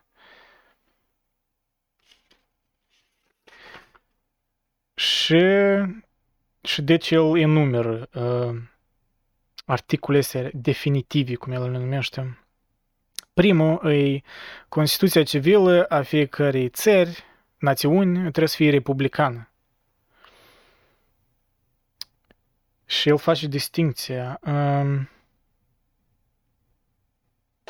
Și aici într-un... Și democrație. Și democrație, și de fapt este un punct în care mi-a părut interesant. El spunea că democrația, de fapt, e un fel de formă de despotism, adică democrația pură, aproape, știi? Acum vedem partea aia, dar înainte de asta era o adnotare. Apropo, în versiunea asta română, nu sunt adnotările astea, dar în asta engleză, dacă puteți vedea, e ca cu text mai mic, aici jos, asta e tot e adnotare, gen... editorul ăsta, cum îl numește, Ted Humphrey, a făcut niște adnotări, tocmai e jumătate de carte. Pare că e un citat în care el clarifică ce înseamnă rightful freedom. Rightful freedom cannot be defined in the way it usually is, as the privilege to do whatever one will as long as one does no injustice. For what does privilege mean? The possibility of action as long as one does no wrong. Thus, the clarification would read, adică clarificare, ce înseamnă asta? Rightful freedom. Freedom is the possibility of action as long as one does no wrong. O scurtez, e continuare lungă, dar m-a părut interesant asta. Libertate e posibilitatea acțiunii atât timp când unul nu face ceva greșit. Greșit conform dreptului natural, ori, mă rog, drepturilor universale. În fine, despre republicanism. Republicanism is the original foundation of all forms of civil constitution. Și iarăși, eu mă gândeam permanent, el scrie acum, e fix în mijlocul Revoluției franceze, adică make sense și el încă și... Nu ca și cum Republica franceză, care ulterior după Revoluție s-a instaurat Republica, ca și cum e prima Republică, dar poate prima Republică în sens așa mai democratic, dar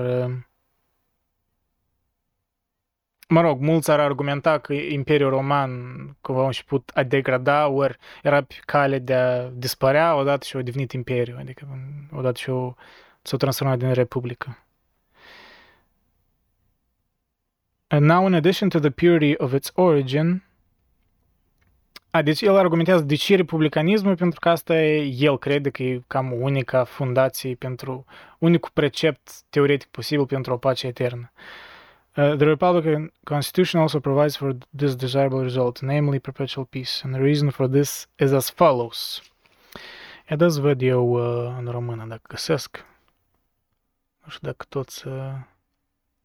Vă prindeți cu asta. Constituția care se temează în primul rând. Ok. Și dacă se... Atunci când această Constituție...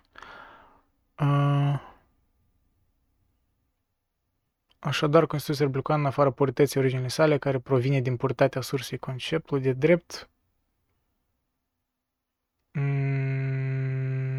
De-aia mai greu să găsesc traducerea asta. În fine, hai să vedem în engleză.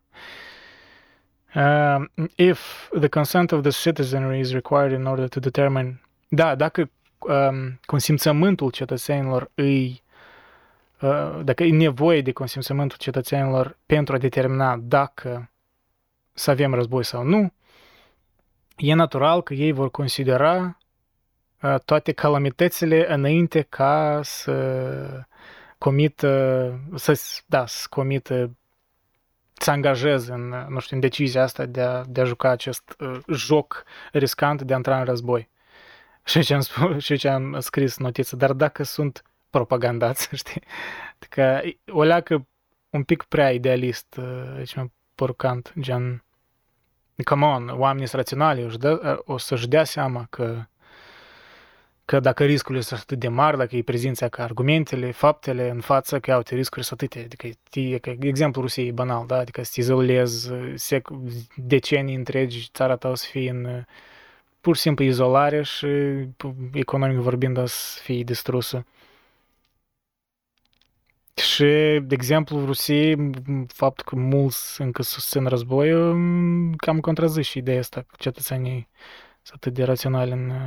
chiar și în cazuri extreme. Aici voiam să ajung.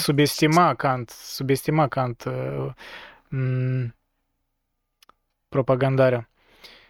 Dar ce interesant, oricum. Dar totuși nu e surprinzător, pentru că el a scris în 1795, iar presa printată a apărut în secolul XIX, la jumătate undeva, cam, ori la început. Absolut, câteva decenii după ce a scris Kant, a apărut presa printată. Și asta o deschis putea Pandorii la propagandă ca atare în masă. Chiar și Kierkegaard se minte când scria despre opinia publică, adică din cauza presei printate s-a creat în genere conceptul de opinia publică. Și că asta e ceva maleabil, îl poți folosi ca o armă, știi, și în scopuri bune și în rele. Dar înainte de asta nu era așa, la așa nivel. În contextul dat, îți dai seama de ce Kant ar putea fi contextul nostru contemporan de acum, sute de ani după, naiv. Dar atunci poate era rațional să crezi că oamenii pot fi mai raționali decât poate acum îi vedem. Știi? Da, că în pasajul ăsta te înțeleg, Maria, decât ce ai spus. Aici chiar pare cam naiv. După, contextul nostru acum, cu cunoștințele noastre de acum și... Dincolo de presă printată, în secolul 20 toate școlile astea de manipulare, propagandă, post-freudiană de Edward Bernays și așa mai departe, adică a fost chiar PR și așa mai departe, adică concepte mai moderne. Nu?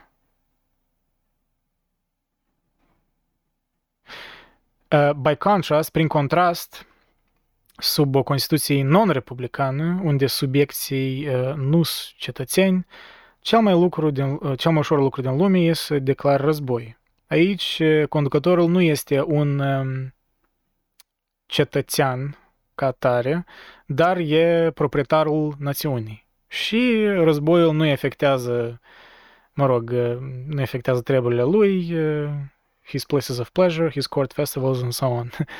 Respectiv, el poate decide să plece în război, adică să declare război pentru cele mai puerile pricine, adică for the most meaningless reasons. As if it were a kind of pleasure party and he can blithely leave its justification to his diplomatic corps who are always prepared for such exercises. Da, literalmente ce se întâmplă acum.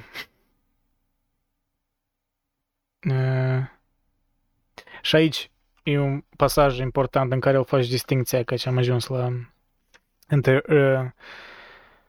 Deci, dați să văd în română, că aici deja îmi pare că am găsit pasajul. Da. Spre a nu confunda Constituția republicană, după cum se întâmplă de obicei, cu cea democratică, trebuie să reținem următoarele. Formele unui stat care constituie societatea civilă se pot diviza fie după diferențele dintre persoanele care dețin puterea de stat supremă, fie după modul de conducere a poporului de către șeful său, care poate fi de orice fel. Prima se numește propriu-zis forma stăpânirii, forma imperiei și sunt posibile numai trei de acest fel, unde fie că numai unul sau unii cărmuiesc, fie că toți împreună posedă puterea supremă. Deci autocrație, aristocrație și democrație. Puterea princiară, puterea nobilor și puterea poporului. Cea de-a doua este forma de guvernare și se referă la modul întemeiat constituțional, actul voinței universale prin care mulțimea devine un popor, prin care statul își folosește omnipotența, iar sub acest raport este fie republicană, fie despotică. El echivalează aproape democratic, despotic în cazul dat. Interesant. Republicanismul este principiul de stat al separării puterii executive a guvernului de cea legislativă. Despotismul este cel al ratificării autoritare a legilor de către stat pe care el însuși le-a dat. Prin urmare, voința publică în măsura în care este exteriorizată de către suveran ca propria sa voință. E clar că în contextul lui el se referea la democrație de asta pură aproape. În cazul nostru, clar, majoritatea statelor sunt republici democratice. Una nu, el nu vin în contradicție, pur și simplu, da, sunt bazate pe niște principii democratice, dar totuși sunt republici. Mă rog, diferențe, clar, nu toate sunt, unele sunt federații, da. Dar e ca interesant cum el, aici chiar este un pasaj în care... In this regard, government is either... Republicanism is that political principle whereby executive... Ok, asta am citit. Între... deci... Între trei... Deci, în română... Ok, hai în engleză. În engleză mi-e ușor că am făcut notițele și le-am subliniat și mi-e ușor să le găsesc. Între aceste trei forme de guvernământ, democrația in the proper sense of the term, adică în termenul pur, e necesar un despotism, pentru că ea setează puterea executivă în mâinile tuturor cetățenilor care ar putea face decizii împotriva, dacă e nevoie, unuia care nu e de acord. În consecință, all who are not quite all decide so that the general will contradicts both itself and freedom. Că apar contraziceri, da? Adică... Și de aia, every form of government that is not representative is properly speaking without form. Fiecare formă de guvernament care nu e reprezentativă, chiar nu-i pentru democrație de asta pură, ideală, direct. Dar și ce este totuși o utopie, dacă se gândește, că oricum ești mereu reprezentat de cineva. Is properly speaking without form, because one and the same person, da, e că aici justificarea de ce, because one and the same person can no more be at one and the same time the legislator and executor of his will. Nu poți fi și legislatorul și executorul. Iar principiul ăsta de separare a puterii legislative și executive din stat, care e central în Republică. Și deși alte două forme de Constituție politică sunt defective în ceea că ele, as they always leave room for democratic form of government, că ele totuși permit posibilitatea unei forme democratice de guvernament, it is nonetheless possible that they assume a form of government that accords with the spirit of a representative system. Sistemul democratic face asta imposibil pentru că fiecare, everyone wants to rule. Pentru că fiecare vrea să conducă. Deci putem spune că cât mai mic, cât numărul de persoane care vor să exercite puterea e mai mică, adică cât sunt mai puțini conducători, cu atât mai mult ei reprezintă și cu atât mai mult și cu atât mai alături ei reprezintă Constituția politică care se aproximează cu posibilitatea unui republicanism. Și astfel, Constituția poate aspira prin reforme graduale să devină republicană în sfârșit. Da, for this reason attaining the state that embodies a completely just constitution is more difficult in an aristocracy than in a monarchy. Da, e mai dificil să faci asta, să ajungi în republicanism din aristocrație decât în monarhie, exceptând revoluția violentă, ceea ce clar el se referă la aia franceză în contextul lui, da, exceptând cu asta, nu există posibilitate de a o obține prin democrație. Da, nu știu ce credeți voi despre asta, poate pare că am întortocheat, dar... Interesantă distincția asta care o faci. Poate o leacă de... Poate partea asta o leacă un pic demodată, pentru că totuși definițiile lui de... Nu, republicanismul cât de cât a rămas așa, dar totuși...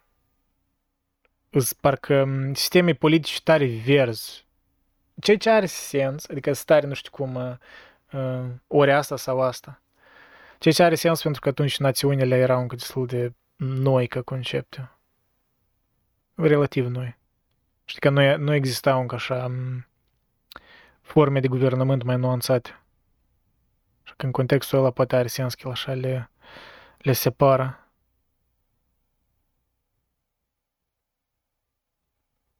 Ok. Deci, mă rog, clar, republicanism, el asta vrea. Andrei? Da. Despre republicanism și democrație. Din ce am mai lecturat azi, pe lângă lectura propriu-zisă a cărții, spunea că Kant vedea republicanismul, de fapt îl numea democrație, o numea republicanism. Ah, ok. Dar democrația o vedea ca un fel de utopie de asta, adică democrație directă, adică care niciodată în principiu nu a existat, chiar nici în Grecia. Eu vorbeam în contextul monarhiei. Da, contextul, da. Țările în principiu erau monarhice. Da, păi de-aia spun că definițiile astea o leacă poate să... Da, ele devia, ele cumva... echivalente cu cei ce credem azi. Da. Și au schimbat ca semnificații unii termeni în timp. Exact. Da, gen când azi oamenii vorbesc de democrație, normal că toți vorbesc de democrație reprezentativă, adică niciun om în mod serios nu vorbește despre democrație de asta pură, direct, știi, de... Dar oricum nu prea are sens, că oricum când ești reprezentat, reprezentanții tăi pot să decidă dacă vor război sau nu, știi, adică asta nu împiedică să vrea război. Adică sau tu reduci decizia la un număr mare de populație sau mică, adică până la urmă tot oamenii decid și tot știm cere decizii în mâna a persoanelor care pot să decidă tot ce vreau, tot ce vor. Adică eu nu știu care, de ce argumentul ăsta ar merge la Kant, pentru că mă rog, ideea partea că... de reprezentare nu necesită, nu înseamnă neapărat că reprezentații sunt morali și sunt justi și sunt au interesele astea de pace. Da, păi totuși Republica Constituțională ea permite înlăturarea astfel de oameni. Adică nu ca și cum există, nu știu, un rege sau un președinte ca în Federația Rusă, în care el, știi, e fel de top-down, ierarhie de asta. Totuși, clar, adică, da, nu poți evita, normal, scenariile astea în care orice conducător poate să facă un căcat destul de mare, să bage o țară într-un conflict, da? Până și oamenii să reușească să-l înlături. Că nu ca și cum o reacție e imediată. Dar, totuși, e mai bine decât într-o monarhie în care, literalmente, ce s-a întâmplat, copiii de 14 ani, de 12 ani deveneau regi și decideau sorțele națiunilor întregi, pentru că viditele e o moștenită. Pentru că așa s-au născut în familia aia, știi? Adică nu era bazat pe nicio alegere. Da, adică cred că și Kant își dădea seama de asta. Dar totuși nu are sens argumentul lui, pentru că când spunea că trebuie să fie separarea asta de... Deci el vorbea de în Republica Constituțională de separare de puterea legislativă și executivă. Anume de aia pentru ca o parte să limiteze altă parte. Adică și să nu fie același om legislator și executor. Atunci asta își duce spre despotism. Ai situația Moldovei în care e Republică, Nu. Tot deciziile se iau unanim de toate părți, adică oamenii se întrebește și îi fac înțelegeri și, până la urmă, deciziile tot se iau și de comun acord, chiar dacă există teoretic separarea puterilor, dar ea, în practică, nu se aplică. Pentru că asta e natura umană, adică, până la urmă, tot se rezumă la moralitate mai mult decât la însăși sistem. E că aici, într-un mod ironic, Kant chiar contrazice de că el deși pare moralist, în sens că e ca imperativ categoric, dar era o parte în care el vorbea, că trebuie să găsesc citatul exact. E că aici... Cumva nu poți să creezi un stat republican pe idealul ori ideea că fiecare să urmărească imperativul categoric, știi, că se le dă lecții de morală și ea ca ei să înveți a fi moral. Kant spunea că nu, asta e în principiu irealizabil, adică nu, pentru că în starea naturală oamenii nu sunt așa, el a spus asta câteva ori. Și de-aia taman că trebuie, nu, the only way is să creezi Constituții și să creezi state care limitează libertatea oamenilor într-o anumită măsură, clar, dar nu într-atât de mult încât să permit posibilitatea unui despotism sau autocrații.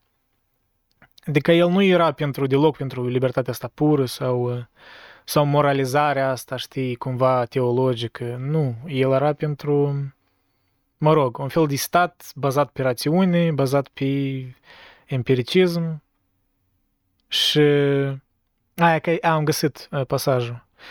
Am sărit peste câteva pagini, era la care parte?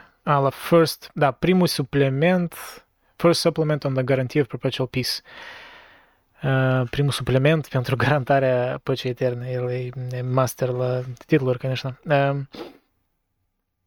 Adică aici. The result for reason. Deci, mă rog, natura ne oferă rațiune, asta e argumentul lui, dar asta e în tensiune cu instinctul războinic. Adică el menționa asta de câteva ori și astea două chestii sunt în tensiune, clar. Dar faptul că avem rațiunea asta, deci the result for reason is the same as if neither sets of opposing inclinations existed. And so man, even though he is not morally good, is forced to be a good citizen. Asta e ideea, adică sistemele astea îl forțează. Da, împotriva voinței lui de multe ori, dar asta face ca oamenii pe general să trăiască mai bine, pentru că dacă fiecare ar face ce ar vrea, adică dacă ar fi o democrație directă, atunci ar fi haos. Deci cine ar puterea? Și el continuă.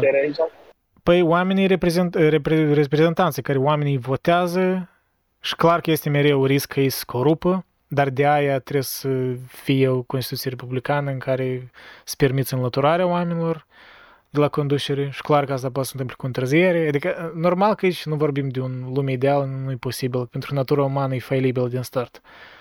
Dar ideea lui Kant e el să, prin sistemele astea care le considera mai raționale de Constituția statului și a statelor, a națiunilor între ele, relațiilor, să minimizez posibilitatea conflictelor, care în mare parte putem spune obiectiv că sunt fără sens. Asta e ideea, adică să suprime natura asta umană. Adică diferența lui de Hobbes, care o văd, deși încă nu la început Hobbes atât de mult să-l înțeleg exact, dar din surse secundare mai mult, Hobbes... avea aceleași diagnoză ca și Kant despre natura umană, cumva, adică poate mai pesimistă, dar Hobbes el taman că se ducea spre, noi avem nevoie de un fel de autoritarism, un fel de aristocrație, cu oamenii așa de sălbatici în starea lor naturală, că nu ai cum aici, nici un fel de sofisticare n-a să ajute, așa că trebuie pur și simplu un fel de top-down ierarhie de asta, un fel de reinterpretare a lui Platon aproape, poate nu chiar, dar mă rog. Dar Kant... era așa mai echilibrat. Cumva, da, nu voia să, adică el considera că este între răurile astea. E mai rău să avem un stat despotic. Da, aici sunt multe tensiuni, da, clar. Că da, critica asta ta e bună, pe de parte, pentru că da, nu poți niciodată ști la sigur pe cine votezi și mulți oameni. Adică aici Platon cumva, dacă luăm ce spunea Platon, cu cei ce total de acord cu ce spunea, și eu nu sunt de acord cu soluțiile lui, dar când spunea că democrație permite cel mai mult din toate sistemele ca oamenii cu ambiții meschine să ajungă la putere. Și așa și este, că normal, pentru că ei pot, prin sofistică, retorică, să convingă oamenii, populiști pot să ajungă la putere. Adică, clar că asta e mai mare pericol. Dar nu știu cum asta poți evita complet. Poți doar minimiza și cred că asta Kant încearcă să facă. Că el aici chiar și spune că... Adică el vede asta ca o problemă. El cumva adresează pe partea asta, tensiunea asta între ok, dar noi nu știm niciodată dacă oamenii, chiar dacă se setez toate sofisticările astea instituționale oamenii să urmeze sau nu. Și clar că nu putem ști și în mare parte ei poate n-a să urmeze, dacă nu vor fi forțați, forțați nu de autoritate, dar de datoria care e impusă de dreptul natural, care implicit înseamnă rațiunea, adică care, cum și spuneam la început, dacă elimini ideea că există o rațiune cât de cât universală la oameni și noi avem acces la ea, da, atât argumentele lui Kant n-au sens. Adică, deci cred că postmoderniștii ar privi la asta și spune, da, sure, care rațiune și cu voi, adică niciun sens. Clar că asta e un precept în care, în genere, se începe a vorbi despre eseul ăsta, e că trebuie să admiți că există o rațiune la care oamenii au acces universal, dar clar că e schimonosită de sofistică și așa mai departe, că e aborită, încet, oamenii, da, se înceață adesea și nu sunt capabili, ori nu li se permite să-și utilizeze rațiunea. El spune aici, soluția, adică nu necesită îmbunătățirea morală a omului. Și e interesant, parcă ți-ai părea că asta n-ar spune Kant, el spune, for it does not require the moral improvement of man. It requires only that we know how to apply the mechanism of nature to man so as to organize the conflict of hostile attitudes present in a people in such a way that they must compel one another to submit to coercive laws and thus to enter into a state of peace where laws have power. E cuvântul forțat, e așa, în ghilimele mai mult, adică e forțați de legile care nu au fost stabilite de un despot, dar de imperativ categoric, I guess, parțial și de datoriile astea care cumva sunt incluse în preceptele inițiale despre anume, dacă vorbim de națiuni. Știi, că nu știu cum te vezi asta. Sistemic, îți pare că am, dar vorbești corect, asta e cel mai ideal sistem posibil cu sistem legislativ, executiv, juridic, știi, separarea puterilor, fix cum în Statele Unite. Dar în practică așa.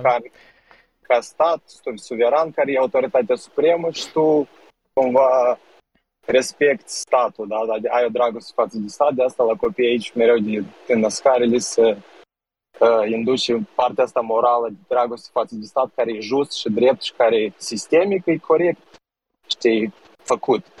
Și acum problema e doar în moralitate și în natura coruptibilă a omului, că sistemul cât de perfect n-ar fi, natura imperfectă a omului îl face imperfect din start, știi? Și atunci e vorba de balansa asta constantă între, știi, să mențin echilibru. Da, e tensiune constantă. Păi da, dar îți dai seama, dacă n-ai avea sofisticarea asta, ar fi mult mai rău, adică te uiți doar în trecut. Oamenii se duceau la război pentru motive mult mai minore decât azi. Și de-aia, de-aia, da, trebuie să, da, nu trebuie să scoți din vizor natura umană, că cât nu te sofistica, nu o elimini complet, dar totuși sunt gradații. Cred că la asta vrea să aduc Kant, să minimizeze părțile rele. Dar, Andrei, să nu uităm totuși de focoasele nucleare, care, practic, și ele au împiedicat da. Perpetuarea războiului. Dezarmamentul, da, total. Da, exact. Cred, adică, nu știu, văd o diferență, adică faptul că nu s-ar lupta acum direct NATO cu Rusia și tot e o diferență majoră. Deci ne împiedică și faptul că ne-am autodistruge. Cred că mai mult ne împiedică faptul că ne-am autodistruge decât faptul că am fi rațional și moral și am înțelege și noi ce a spus Immanuel Kant aici și am și aplica. Nu, la așa scară, da, e adevărat. Adică, normal, cu armele nucleare... Nu spun că n-are efect ceea ce avem astăzi de la Immanuel Kant și așa mai departe, însă dar, cred că un mai mare efect are arma nucleară. Anume nucleară, da, cred că arma nucleară deja a depășit orice filosofări sau chiar și, chiar și Einstein când încă auzea de developarea arme nucleare sau nu știu în ce măsură el știa că asta, cum asta se devine, dar era cumva pro, adică ca să avanțe, să lucreze asupra la asta, dar când au văzut și s-au dezvoltat, e normal că era total șocat și nu știu la ce să aștepta. Eu trebuie să citesc ceva partea asta biografică a lui Einstein, că e interesant, pentru că el cum așa o schimba părerea. Dar da, adică cu arma nucleară, în general, așa e un absurd. Știi, asta e... Nu cred că Kant vreodată și-ar fi imaginat că așa ceva ar fi posibil. Așa un nivel de autodestrucție. Așa că da, nu știu... La sigur că documentul ăsta, dacă el ar fi scris, nu știu, cam, hai să spunem, după al doilea război mondial, dacă ar trăi el în secolul 20, ar fi destul de diferit. Nu știu cum, dar... O sigur diferit. Și nu știi, poate nici n-avea... Poate era să deprime atât de mult că nici n-avea să scrie și ceva. Am și așa presimțărea. Eu totuși ador faptul că el a scris asta. Da, și prin anii 1700, adică... Noi acum sesizăm, măi, Immanuel Kant, știi, uite, aici ar fi așa, aici ar fi așa, abia acum sesizăm, după atâta experiență, zic. Dar el atunci și le-a scris destul de bine. Eu sunt foarte mulțumită de documentul ăsta. Păcat că nu se respectă, sinceră să fiu. Deci eu asta consider, că mai multă pace au adus focoasele nucleare decât... rațiunea noastră de a urma un document extrem de simplu. Carta asta omului e ironic. Foarte simplu, scurtă și... Da. Asta chiar super asta ironic. Adică, da, eu tot spuneam de asta încă când s-a început război. E evident faptul că prezența armelor nucleare îi... Adică prezența reciprocă în ambele părți, puterile majore, asta împiedică războiul. Ce spui? Cred că e mai puternică ca rațiunea. Cred că ai mai putea implica rațiunea, ai spus? Deci frica e mai puternică ca rațiunea. Frica. Da, sau ca... Frica e mai imediată, e mai pervasive în engleză, adică e pătrunde peste tot. Rațiunea e accesibil, dar e mai conștient, îți trebuie... Până la urmă, frica e rațiune. Dar e o rațiune de un tip așa foarte fastă. Nu aș cum. Deja cumva schimănosești... Nu instinctual, aș spune. Că cumva deja... Depinde deja de definiția ta rațiune, dar eu mă duc așa după definiția, hai să spunem, kantiană a rațiunii. Nu-i rațiune în cum este justificare a fricii, da, de exemplu, pentru supraviețuirea ta, normal. Da, poate ai putea spune că este o rațiune anumită în frică, în noile contexte. E că nu știu cum asta e rațiune. Da, cred că cumva ai putea spune că e rațional pentru că în anumite circumstanțe supraviețuiești din cauza fricii, adică nu ești prea curajos. Un fel de mijloc aristotelian, da? Adică nu ești nici prea... Că ești prea curajos, apoi te duci în... supraapreciezi puterile și te omori. Ori te pui în situații în care viața ta e sub pericol. Da, și în cazul cu arme nucleare, normal, aici e rațional. Putea spune că ambele părți își dau seama că, ok, poate noi alea că ne... We flex with the nuclear arms, dar hai, come on, noi ne dăm seama conform aleasă evidenței din cum a fost aplicată arma nucleară și atunci armele nucleare erau, cred că, 50 de ori minimum mai mici ca armele standarde acum, așa că adică iau un precept clar care e, da, nu-i permit să comită asta. Adică poate omul mai de rând ori oamenii mai masă se uită după experiență, după precepte, adică exemple clare. Nu se mai gândesc în sens kantian că, uite, aici e... Clar că ai putea spune să-l istoricizezi pe Kant aici, știi, într-un sens postmodernist și să-i spui băi, omul era productul istoriei lui și el cumva poate vedea asta mai... Plus era încă iluminist, ori unul din ultimii iluminiști și vedea totul poate prea rațional, deși Kant era totuși mai nuanțat, el nu era chiar raționalist complet, el era așa raționalist slash empiric. Dar da, putea spune că era într-o bulă a lui și ceva îi scăpa lui. Poate... E interesant, da, exercițiul ăsta ipotetic să gândești cum Kant ar fi scris în secolul 20, știi, în condițiile. Cred că ar fi scris un document diferit. Dar totuși, e interesant să vezi, citindu-l, știi, în contextul secolului 18, vezi și progresia, ori degradarea anumite aspecte a, nu știu, organizării, auto-organizării umane. Da, exact. Cum, în unele precepte, de exemplu, chiar așa am observat, că parcă cumva am urmat noi kantianismul ăsta, dar în unele precepte, în genere, ne-am dus în direcția opusă. De exemplu, cu armamentul, e clar că ne-am dus total în direcția opusă. Da, Harari zicea că armele nucleare sunt, practic, o salvare de la războaie. Să nu se mai perpetueze așa războaiele. Ceea ce tind să cred că, într-adevăr, văd o diferență. Adică nu mai sunt din alea la scară mare, războaie din alea la scară mare. Da, dar în același timp există mereu un constant threat, da, o amenințare continuă. Adică totuși, doar câte novele sci-fi în secolul 20 erau tema asta războaielor nucleare. Adică asta cumva e un simptom că asta ne apasă psihicul nostru colectiv uman. Mă rog, deja psihologizez chestia asta, totuși e un aspect.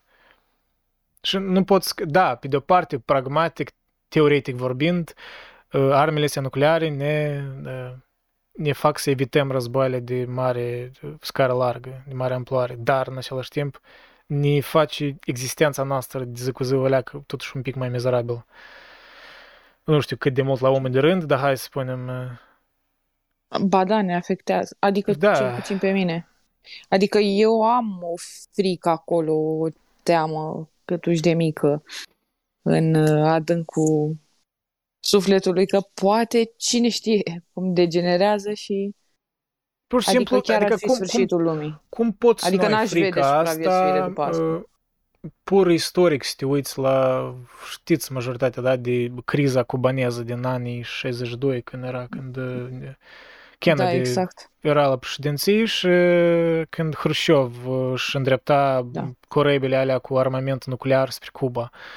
Exact. Și, literalmente, dacă era alt om în locul lui Kennedy, era să fie război nuclear. Adică dacă era un om așa mai tipic care era influențat de sfătuitorii lui. Majoritatea sfătuitorilor lui erau hawkish mai degrabă. Cumva erau mai ales în contextul ăla paranoic în care erau America cu Uniunea Sovietică. Majoritatea îi spuneau, băi, tu dacă acum nu ataci primul, 50 de milioane ori nu știu acolo de oameni americani să moară.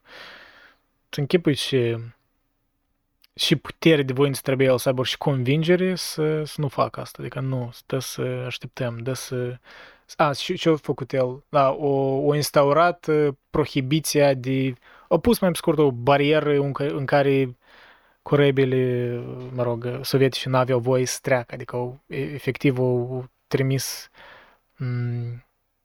mă rog, navi militare, da, care să... Nu că sunt în conflict, dar să prevină conflictul. Ori să le spună un ultimatum, ori nu știu dacă ultimatum, dar o condiție, că băi, dacă treceți. Dar totuși nu au făcut ceea ce sfătuia. Adică, da, un context ăsta simplu. Nu știu, Kennedy poate era într-o dispoziție proastă într-o zi și că decidea să urmeze sfatul. Adică, totuși, până la urmă, cât de sofisticat sistemul, da, poate reîntorcându-mă la ce spunea tu, Daniel, mai înainte, da, până la urmă, totuși, demențele unor oameni particulari, ori lipsa demențelor determină ca anumite conflicte la așa scară largă, anume în contextul post-nuclear. Așa. Asta e înfricoșător, într-adevăr. Asta, deși din câte am înțeles, de atunci, totuși, codurile astea nucleare, cel puțin în țările mai civilizate occidentale, hai să spunem așa, nu-i chiar așa ca cum ți imaginezi că ei dă un nu știu, un buton roșu și președintele apasă și gata, se împușcă. Acolo sunt multe trepte de execuție și de multe departamente în care oamenii trebuie să treacă peste ele ca să approved și mai departe. Adică asta e unica speranță, că nu e așa de direct accesul chiar la butonul de armă nucleară, știi, că să te gândești. Totuși, cred că s-a modificat. Dar asta poate în SUA, în Iran, who the fuck knows, în Nord Coreea, în... cine știe. Nu cred, că totuși nu cred în teorie că e așa. Am văzut într-un documentar, acum nu știu dacă e adevărat, dacă cumva aveți altă informație, vă rog să mă corectați, că sunt echipe de militari special antrenați pentru așa ceva, adică pentru declanșarea focoaselor nucleare. Așa. Și în cazul în care unul are o derapare de la decizie, se votează în mod democratic, în fine, și adică nu se ascultă neapărat ordinul de sus, deci tot timpul tu trebuie să-ți consulți rațiunea acolo. Deci nu e de bun ordinul de sus. Mai trece prin câteva mâini.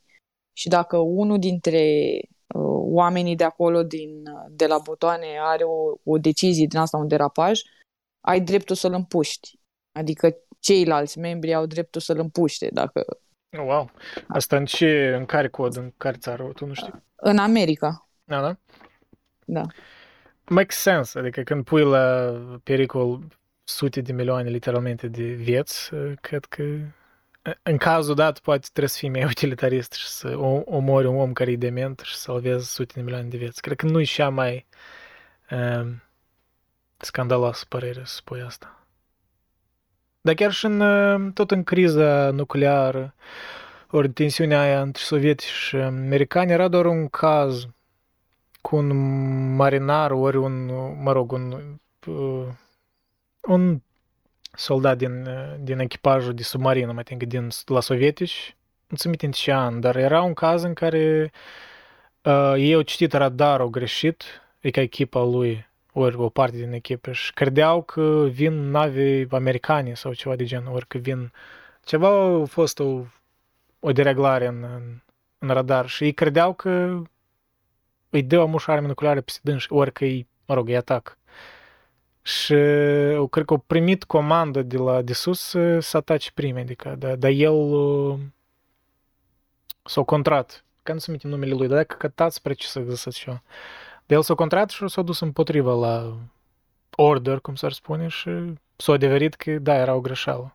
Ceva, o dispozitivă era aiurea. Nu a citit bine radarul. Adică așa. Dar asta cred că se excepții la normă. Totuși majoritatea cred că ar executa. Nu și-ar pune sub risc, deși depinde, cred că depinde de scara riscului. Dar dacă continuăm aici, că și m-a subliniat, hai să vedem așa, poate mai rapid să trecem prin notiță. Tot în partea asta. Nonetheless, the desire of every nation or its ruler is to establish an enduring peace, hoping, if possible, to dominate the entire world. But nature wills otherwise. Aici mi-a părut interesant argument. Deci natura totuși vrea altfel. Ea utilizează două metode prin care previne ca oamenii să... care... to prevent people from intermingling, to separate them. Deci care previne ca oamenii să amestece prea mult și să-i separe, să nu intre în conflict. Diferențele în limbă și religie, which do indeed dispose men to mutual hatred, ce spune el, totuși da, în același timp e drept că îi dispun să urască unii pe alții și totuși asta e și un pretext adițional pentru război. Dar creșterea graduală în cultura oamenilor,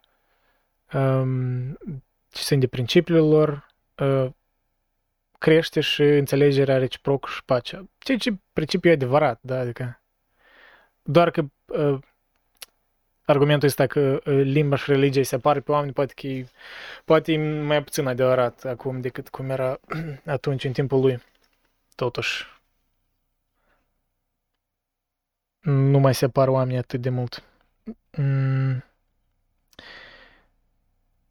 Unlike the peace that despotism brings about by vitiating all powers, this one is produced and secured by an equilibrium of the liveliest competing powers. Da, și vorbește despre spirit of trade, adică faptul că comerțul totuși a fost un mare pacificator, clar. Că țările care sunt în comerț nu poate să coexiste fiind în război. Deci el de ce aduce toate argumentele astea? Adică astea nu sunt argumente morale. Adică nu trebuie să sperăm că oamenii să devină morali mai buni. Cumva poate, nu știu, asta e 14 ani după ce el a scris Critica rațiunii pure, dacă cu imperativul categoric totuși el cred că mai înainte încă îl developase ori după, cred că în prelegumenile cele adiționale despre metafizică și mai, în fine, nu știu exact care lucrare, dar hai spunem, trecut vreun deceniu după ce el și-a scris lucrările majore și-a reflectat un pic poate la cât de practice ele sunt și poate eu presupun că el și-a dat seama că băi, oamenii totuși nu prea așa de moral, natural vorbind și poate trebuie să sperăm pe alte motive mai puțin, nu știu, bazate pe rațiunea asta, știi, ideal. Și de-aia el, aici chiar scrie în paranteză, puterea financiară poate fi cea mai de încredere, ori cea mai, da, mă rog, ceea ce va forța națiunile să urmeze pacea. Deși nu prin motive morale, el a spus. Deci da, Kant înțelege că datoria nu-i va convinge pe toți, ce am scris așa în notiță. Adesea prosperitatea financiară cauzează pacea. Da, așa și este. Da, atunci, probabil, când prosperitatea financiară e răspândită cât de cât între membrele unei eligi, hai să spunem așa. Aici, iarăși, Rusia face excepție. Dacă ne uităm puțin la istoria Rusiei, ea tot timpul când devine un pic economic puternică, atacă. Da. Deci cum își revine economic un pic, cum atacă. Și tot așa. Deci dacă ne uităm la istoria ei ciclică. Da, pentru că ea mereu era bazată pe regimuri expansioniste. Da. În principiu, încă din la nașterea ei. Și voiam să-i spun lui Daniel că vorbea atunci despre comerț, despre datoriile externe, cum spunea Kant.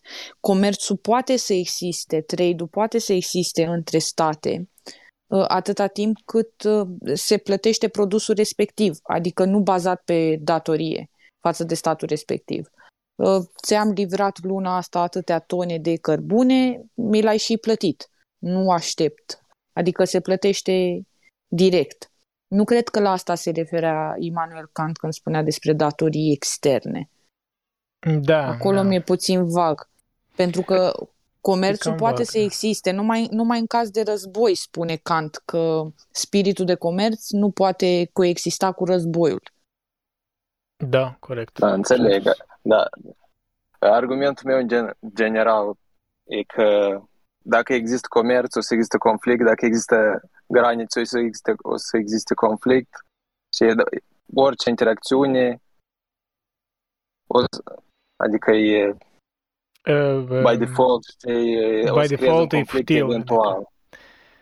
Da, adică știi, trebuie să fii izolat complet ca să nu ai neînțelegeri cu o persoană, gen. Adică asta e ideal, mod ideal, știi, că vorbim acum de pace eternă.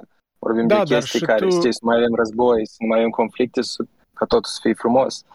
Și atunci, ideile, ar fi normal așa, că toți ne înțelegem și toți să fie ok, dar... Da, dar vezi că izolarea, pe de-o parte, mai timp tu ai spus asta mai înainte, nu știu, ori Maria, că izolarea asta înseamnă că țările nu vor, niciun stat nu e specializat în totul. Mai ales în economia de astăzi, în care totuși specializați pe ceva, pentru că își dau seama că, da, noi nu aveam resursele astea și noi să depindem de comerț. Și de-aia izolarea asta, tamagă din contra, o să-i forțez în sens așa tribal, arhaic, să ne războim, pentru că să avem resursele altora, prin forță. Așa că cred că idealul ăsta de a avea totuși națiunile cât mai unite și de a elimina în genere nevoie de a se război treptat, e un ideal bun. Doar că da, în același timp, știi care e problema? Că e chiar așa, asta și-am am scris undeva, chiar ne amintesc când el vorbeam, că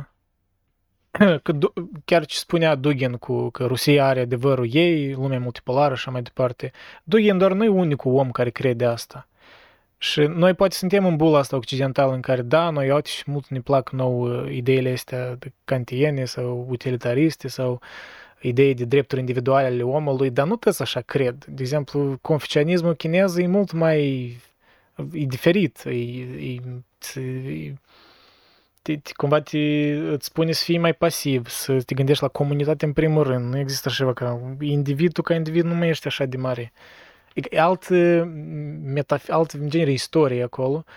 Și adică ideea asta totuși poate da, în sensul ăsta Kant îmi pare poate naiv așa pe general că deși Dugin vrea parcă hai să facem lume multipolară, dar eu aș spune e deja e multipolar. Adică China e tare diferită de, nu știu, poate doar globalizarea asta financiară generală cumva o mai omogenizat lumea, dar totuși sunt diferențe mari. Și adică, da, noi putem să... Adică, eu duc, oricum să ajungem în situații în care să fie niște blocuri mari, dar câteva, hai să spunem, 2-3 în lume. Și nu văd cum vreodată să ajungem la un bloc mare unit. Nu, pur și simplu, diferențe prea mari. Adică e cumva un fel de... Nu chiar 1984, dar adică cam spre acolo poate s-ar duce. Adică 3 conglomerate mari care... Pe de o parte, ai putea spune, da, ia uite, este coeziune internă în intermediul unui conglomerat, dar când ai așa 3 forțe mari și cum se uită la alta, ia uite, știi câte resurse au, dar noi uite ce forță militară avem, dar poate taman că trebuie să atacăm, așa că, da, nu știu, poate sunt mai pesimist ca Kant, dar... Că nu știu asta cum e vreodată realizabil. Și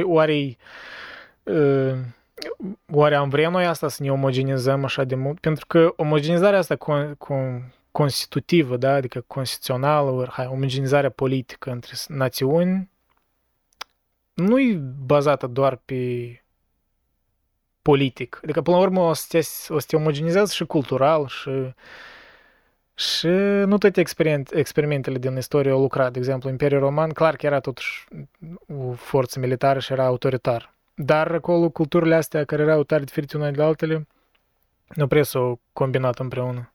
Că tot a fost un motiv din care s-a destramat. Așa că, da.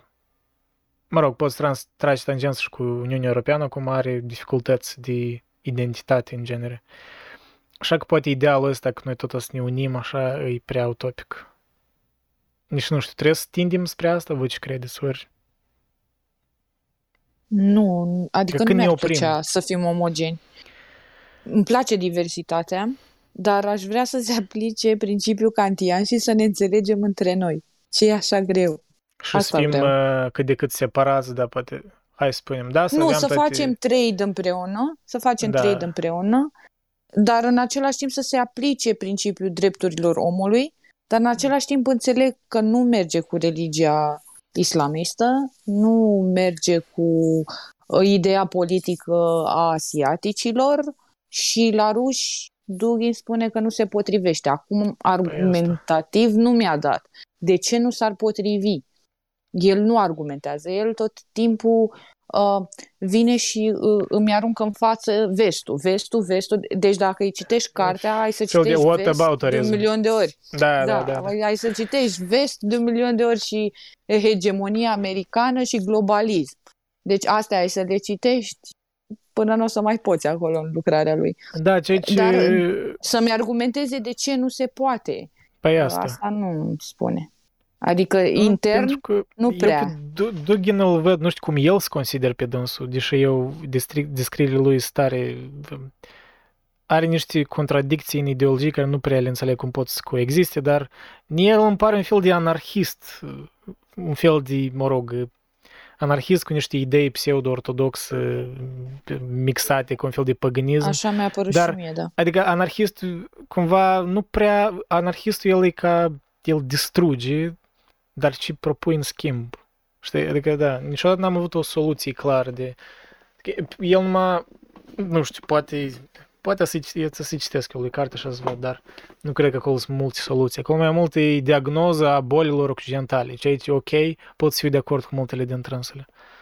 Da, aceasta este. Dar soluția... Ne analizează pe noi, soluția e I am open. Da, și gen și propun în schimb. Veniți cu a patra teorie politică. Spune ceva de democrații diferite în lume, deci le numește democrații. Deși este împotriva liberalismului, clar împotriva comunismului și clar împotriva... Contraziceri multe. Da, exact. Dar totuși le numește democrații, adică ce o să vină, să fie niște democrații bazate pe principiile statelor respective. Nu știu cum ar vrea, dar a spus că nu e deschis. E deschis pentru idei, pentru a patra teorie politică care o să vină din Rusia și care pentru o să fie orice. Ok. Care îți vină din cultura cenzurată și dictată de regim. Mai timp că am avut noi în istorie așa un regim care nu s-a terminat cu nimic bun. Eu cred că Dugin, adică ca și Putin, ca și toată retorica asta lor, folosesc rațiunea vestului împotriva lor și eu sunt de acord cu așa tip de rațiune, adică nu sunt de acord că ei sunt stat agresor și tot ce urmează cu tot ce face Putin, dar per general rațiunea lor e corectă, adică dacă e corectă, dar e de liberalism și de standard dublu și dreptul fiecăruia de așa lege, atunci Rusia ca țară are dreptul să-și aleagă și ea politica și tot fel de chestii. Și atunci dar invadarea altei țări neagă cumva argumentul ăsta, știi? Adică, păi da, dar pentru ce, știi? Da, critica lor a Occidentului e tare cinică, e tare cinică și e tare dublă, adică fățișă, fățarnică. Pentru că da, ok, critici și pe urmă, ce, face și aceleași lucruri. Multe ori am auzit argumentul, te și americanții toți tak delă, adică americanii tot asta fac. Înseamnă că ce, reiese că noi suntem justificați, adică noi suntem justificați pentru că noi nu suntem primii. Cam asta reiese din argumentul ăsta, că e absolut stupid și... Da, e tare cinic. Adică, nu știu, asta lucrează doar la... I don't know, adică un om inteligent, cât de cât, nu cred că ar fi convins de asta, dar aparent, mă rog, oamenii, clar. Hai să spunem, un om inteligent care nu a fost afectat de propagandă, că propaganda afectează și oamenii inteligenți. Ideea e următoarea, ceea ce Dugin vrea de la Rusia, deja o să fii surprinși, se întâmplă pas cu pas. Rusia iese din organizație peste organizație peste organizație. A ieșit de la drepturile omului, a ieșit de la fiecare competiție sportivă, adică nu din vina ei, adică să aibă probleme interne, în sensul că au fost aplicate sancțiunile și... Dar ai să găsești în cartea lui Dugin, e pas cu pas ceea ce se vrea. Se vrea separarea Rusiei și trecerea ei în Asia, cu un nou sistem politic special conceput pentru Rusia. Și ideea e că absolut tot ceea ce am vorbit noi astăzi despre Kant, despre drepturile omului și despre Carta ONU, pică la Dugin. Deci o ia de la zero. Asta este vestic și este colonialism, da?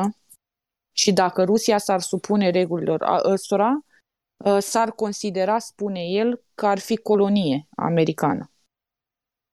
Practic, știi, America a colonizat Rusia, dacă ea se supune regulilor Organizației Națiunilor Unite. Ciudat mi se pare că vine așa târziu cu ideea asta, în momentul în care ei au semnat și au și drept de veto. Adică să vii, oricum s-a schimbat într-adevăr politicul la tine în țară după atâția ani. După atâția ani spui, ok, pentru mine nu mai e... Nu funcționează așa ceva, adică... Dar știi ce îmi pare curios? Că însuși argumentul ăsta filosofic de lume multipolară și că nu trebuie să ne impună... Adică ai putea să-i dai dreptate să existe Dar asta cumva se anulează când tu invadezi o țară vecină, știi? Asta cumva tot e strict tot imaginea la metafizica asta lor nouă care vor să impună. Că ok, faceți asta, dar deși, știi? Că cumva cum o văd eu, e, dacă chiar e sincer, o ieșit la pasul ăsta ca să-și creeze, să-și... Cumva parcă o sporit procesul prin faptul că normal ei știau ca să aibă sancțiuni și să se izoleze și cumva au forțat, da, o sporit procesul ăsta de izolare ca să-și creeze lumea multipolară. Dar asta îmi pare un fel de cope, știi, pentru mine. De fapt, asta e ceea ce crede Dugin, dar oamenii de la conducere acolo sus, ei nu gândesc așa de filosofic. Adică gândesc mult mai KGB-ist, politic, în sens de avem o misiune, nu avem o filosofie în urma misiunii. Dar a spus el ceva frumos. Cred că el e un cover la ceea ce fac, de fapt. Ce a spus? A spus el ceva frumos. A spus, Rusia este inima terei. În momentul ăsta, ea e în contracție. În diastolă. În momentul următor, ea va fi în sistolă. Păi da, cum e în diastolă? Că e în Ucraina, e un pic în siastolă. Nu știu, adică... Și îmi imaginez așa Rusia, ca o inimă. Și dacă stai și te gândești, noi suntem un pic vampiri energetici, pentru că noi absorbim energia Rusiei. Ne dă energie. Și, practic, conductele sunt ca o venă. Mi-am făcut așa o imagine în cap. Da, mi-a plăcut cum a descris Rusia. Canale de, mă rog, ca o inimă, conductele de gaz, da. Exact, da. Deci fix ca o inimă a terei a descris-o. Da, dar mi-a plăcut foarte mult. Da. O inimă care uneori decide să închidă niște capilare intenționat, știi? Până a-și reatrage atenția asupra sa. În mod normal, în organismul tău nu te gândești la inimă conștient. Inima ta lucrează pentru că așa vei fost format, mă rog, dacă ești sănătos. Și nu ești conștient, știi? Ea își face lucrul său. Dar imaginează-mă inima ta să, nu știu, să înceapă să fac sunete sau să pulsezi așa sau simți. Atunci cred că îi spune că nu e o inimă care funcționează bine. Așa că în sensul ăsta Rusia nu e o inimă care... N-ar trebui să-și atragă atenția asupra ei. Nu, păi am dus în absurd metafora lui, pentru că n-are sens. Îmi plăcuse și mie cum descrisase, știi, îmi făcusem imaginea. Ai apărut o inimă defectă. Oh. Da, dar ai dreptate. Nu te pot contrazice. Nu, da, aici nu cred că trebuie să fii mare geniu să observi nu prea are sens, știi? Tot ar fi avut sens dacă n-ar fi agresat, ca asta, știi? Doar nimeni nu se bagă în drepturile, nu știu, în... Nu știu ce țară să... Ok. Chiar și Nord Coreea, deși mulți plâng pe regimul lor, că așa mai departe, dar cine de fapt face ceva clar împotriva? Nu clar, în afară de sancțiuni, dar... Oricum, au și cu ei relație cât de cât. Deși ei stare despoți împotriva propriilor cetățeni. Dar faptul că până din război nu s-au implicat în externă... Ce spui? Săptămâna trecută am citit o carte din antrenat, aproape antrenat-o de George Friedman, el în geopolitic. Și a fost scris în 2009, se numește 100 Years... El prezice cum o să fie următorii 100 de ani. Genial, în 2019 a spus că Rusia o să se miște într-o direcție. Cel mai probabil în Est, adică era opțiunea de Armenia în Caucaz, era opțiunea de Polonia, Ucraina în Est și în Vest, adică și China, cea mai mică probabilitate, dar din cauza că NATO își extinde sferele de influență, și până la urmă asta e unica soluție a Rusiei ca să își mențină un buffer între NATO și Rusia, e Ucraina sau orice alt teritoriu care ei trebuie să o iei ca să aibă un spațiu de manevru după asta, că dacă Ucraina intra în NATO, era gata pentru, ruși. Și adică cumva, în mod geopolitic, toate chestiile astea sunt destul de evidente și destul de... Adică nu prea ai încotro, dacă sincer, știi. Da, dar argumentul ăla care îl aduceau de că le trebuie buffer state Ucraina din cauza că să fie mai alături dacă ceva... ca NATO să nu-și pună, nu știu, armele lor de precizie pe teritoriul Ucrainei. Dar să știi, parcă trăiesc în secolul, nu știu, secolul XIX, adică armele de azi nu fac așa mare diferență dacă ești cu 100-200 km, gen câteva secunde, nu e așa de... Nu cred, asta cred că e demodat argumentul ăsta, nu prea are sens, anume de pur, știi, geografic. Mă rog, are sens doar resursele și așa mai departe, dar... Adică, din punct de vedere nuclear numai nu are sens, în rest are sens, nu prea poți să faci multe dacă ești foarte departe, dacă odată și ești aproape, ești... ai în rază de atac acolo, nu știu, capitala și atunci însăși regimul, știi, însăși Putin, adică el... Da, dar... Care e țara, una din țări baltice, care e majoritatea? Letonia, da? Mă tem că e... Ori chiar Estonia.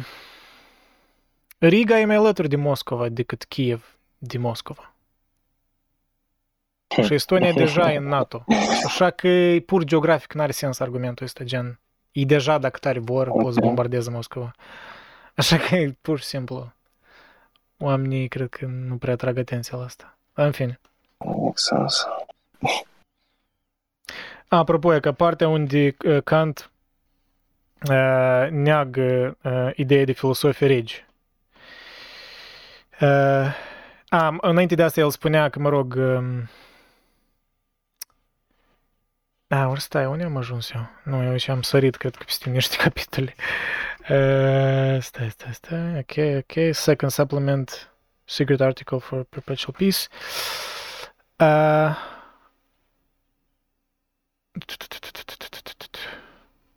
Ok, el recomandă ca statul să ceară sfatul filosofilor înainte de a începe războaiul și mai departe. La cei ce eu spuneam tot paragraful ăsta, da, ceva, înțeleg, adică își un fel de să face un fel de PR la profesia lui, știi? Gen, hei, luați-mă în seamă, e totul important. Deși, mă rog, argumentul are un anumit sens. Dar are sens, apropo, el a spus că totuși nu le dați putere filosofilor, știi, gen... The maxims of philosophers concerning the conditions under which public peace is possible shall be consulted by nations armed for war. Deci consultați. Thus the nation will silently seek their advice. Adică numai decât să o faci în mod public, poți și să o faci în privat, dar să le permiți să-și spună opinie, adică să nu cenzurezi. This does not, however, mean that the nation must give the principles of the philosophers precedence over the decisions of the jurist, but only that they be heard. Că nu e nevoie să le dați putere executive, legislativ, filosofilor, deci nu-s pentru Platon, cumva spune, dar măcar să fie consultați și ascultați. Dar în același timp spune că fiecare jurist care în același timp nu cunoaște filosofie îi are un handicap în practica lui. Ce eu sunt de acord cu asta, de fapt? That kings should be philosophers or philosophers kings is neither to be expected nor to be desired. Adică spune că, băi, e utopic să te aștepți la asta, dar nici nu e de dorit. Pentru că posesiunea puterii inevitabil corupe raționamentul liber. Deci, destul de pesimist preși la asta. Și-s de acord cu dumneavoastră în tot momentul, aș spune. Acum, da, e greu de spus. În mare parte sunt de acord. Should not allow the class of philosophers to disappear or to be silent. Da, mai scurt, da, să nu-i cenzurați. Și mai departe, aici, la appendix, despre dezacordul între morală și politică, în relație cu pacea perpetuă. Luând obiectiv, moralitatea e în sine practică, adică e totalitatea legilor care sunt legate necondiționat, conform ceea ce trebuie să facem, iarăși un fel de datorie, un fel de imperativ. Da, concept of duty... Și adică e absurd să negi că avem datorii, că noi avem acces la cum să știm cum trebuie să facem ca atare. Că aici poate e momentul, da, în care aia care nu cred în așa o rațiune universală ar spune, băi, aberez Kant, n-ai dreptate, oamenii își justifică chestia asta cum vor. Da, greu, voi ce credeți, există așa ceva? Eu cred că are dreptate, adică, come on, oamenii, pur și simplu, da, își pot justifica acțiunile, dar până la urmă, hai spunem, în cazurile nu foarte nuanțate, dar așa mai clare, mai extreme, oamenii tot știu și ar trebui să fac, anume ca să mențină pacea. Dar cred că cazuri mai sofisticate e greu de știut că ei știu și trebuie să fac. Și de ce el spune asta, că un fel de nu există ca atare un conflict între politic și doctrina aplicată a dreptului și moralei. Ok. Și oamenii care neagă asta, cumva neagă moralitatea în genere, și adică cu dânsul n-ai și vorbi, cam asta el spune.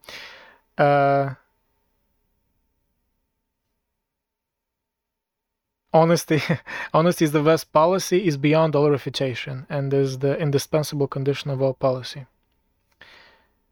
Da, deci că imperativul categoric acest observatare cert, adică ca un ideal, onestatea e cea mai bună politică, dar poate aici e totuși prea, mă rog, ca ideal, da, dar, come on, în practică. Dar aici mi-a plăcut separarea asta care au făcut-o între motivațiile, deci voința unui oamenilor individuali și voința a colectivului, gen chiar și dacă omul practic, pentru care moralitatea e doar teorie, admite că noi trebuie să facem ceea ce trebuie să facem, el își bazează rejectarea lui, rejection of our fond hope on the following consideration. Aha. El spune că natura umană e așa cum este și noi putem prezice că omul niciodată nu va face ceea ce trebuie să facă pentru a obține scopul păcii eterne.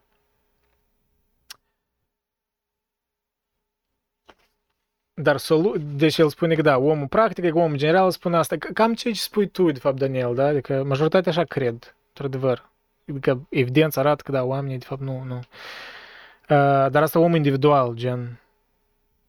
Dar el spune mai departe, soluția, the solution to so difficult a task, adică da, e o sarcină dificilă, spune, necesită că societatea civilă să devină una întreagă.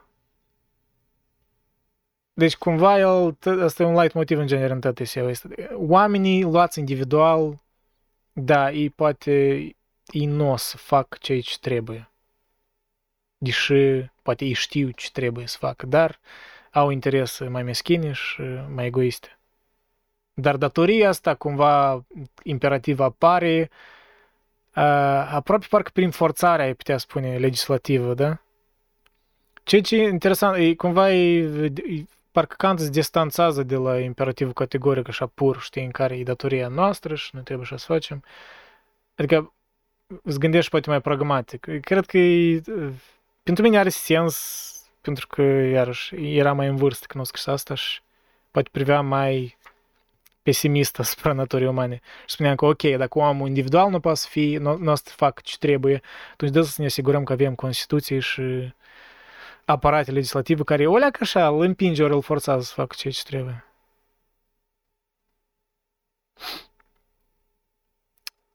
Și în sensul ăsta, aici, e că aici citatul ăsta, mi-a plăcut. Deci toate planurile teoretice pentru drepturile civile, internaționale și cosmopolite se dizolvă în idealuri goale și nepractice. În schimb, o practică care se bazează pe principii empirice ale naturii umane și care nu consideră înjositor să își formuleze maximele în acord cu modul de viață al lumii, poate spera să găsească un fundament sigur pentru structura sa de prudență politică. Adică în momentul ăsta, o practică politică bazată pe principii empirice ale naturii umane, care sunt, adică că omul e failibil, el nu o să respecte ceea ce trebuie să facă și de aia trebuie să fie limitat de legi și de... Da. Că noi nu putem spera în pur și simplu în idealul ăsta teoretic, cosmopolitan, el nu-i practic. Chiar dacă el a spus că asta e ce trebuie să tindem spre asta, adică el își dă seama că omul normal n-a să facă asta, pur și simplu așa în izolare. Adică, da, ideea de colectiv, colectivul prin reciproc, un fel de contract social, I guess you can call it. Mă rog, literalmente, adică ceea ce... Contractul social al lui Rousseau, da, a influențat doctrina asta ulterior a Republicii Franceze. Așa că are sens. Și aici distinția care o face între, tot mi-a părut interesant paragraful ăsta, între politicianul moral și politicianul moralizator. I can actually think of a moral politician, adică politician moral, cel care interpretează principiile prudenței politice astfel încât ele să fie coerente cu moralitatea, dar nu mă pot gândi la un politician moralist care creează o moralitate pentru a o atribui avantajului lui. Mai scurt, e clar. Adică cumva oameni... ce se întâmplă azi, adică, clar, postmodernismul ăsta în care îți creezi moralitatea ta și... Adică asta reîntorcându-ne la ideea inițială, că fără ideea de o rațiune universală, tot asta îți destramă. Că dacă nu crezi în rațiune, dacă ești sincer postmodernist, în sens că nu crezi că există o rațiune așa universală, gata, tot documentul ăsta n-are sens. Așa că, pe de-o parte, e interesant cum cultura noastră devine mai postmodernistă, dar totuși multe documente legislative încă au rămas destul de kantiene, că parcă sunt tensiune, poate ghinic mai există, pentru că fără ele nu știu ce lumea am fi avut.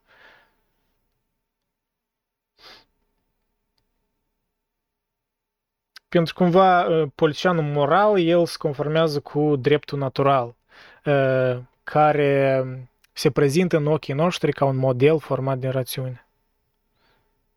Și asta ar trebui să fie făcut chiar și cu costul sacrificiului propriu. Nu, clar, asta poate, ultima parte sună departe de ce se întâmplă de fapt.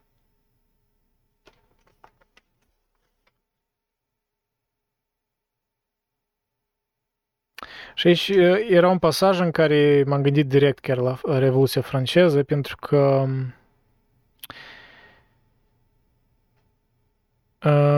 el își face parcă o excepție.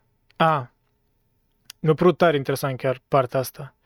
El spune cumva, ok, dar dacă printr-o revoluție violentă, și clar, el nici nicăieri nu menționează Revoluția franceză, dar come on, e clar că el vorbește despre Revoluția franceză. Dacă printr-o revoluție violentă cauzată de o Constituție rea, o Constituție care și-a format legile prin căi ilegale, ceea ce era monarhia aia franceză, cel puțin în ultima perioadă, pentru că închideau pe oameni fără proces și așa mai departe, mai scurt. Nu trebuie să le fie permis să se întoarcă la regimul vechi. Chiar dacă cei care au fost violenți au participat în Revoluție, even though everyone who voluntarily or covertly participated in the revolution will rightly have been subject to the punishment due rebels. Adică e interesant, un fel de așa părere nuanțată, gen, ok, da, Revoluția asta poate s-a întâmplat violent și mulți oameni au comis crime când au făcut Revoluția, trebuie să-i judecăm, gen, dacă am găsit cu crime care nu au fost justificate în contextul dat, trebuie să judecăm, dar nu trebuie să ne reîntoarcem la regimul ăla care e și mai prost, gen, e un fel de iarăși o gândire utilitaristă la Kant și îmi pare interesant, adică sus că ok, da, aici au fost niște oameni nu procedat prea moral, adică nu toți, dar hei, am avut rezultate bune, într-un fel, da? Adică ne-am apropiat de un fel de drept uman universal. E ca, nu știu, da, mi-a părut interesant partea asta. Parcă dacă ne scoate din afară contextul, n-aș credea că e Kant, pentru că e foarte utilitarist.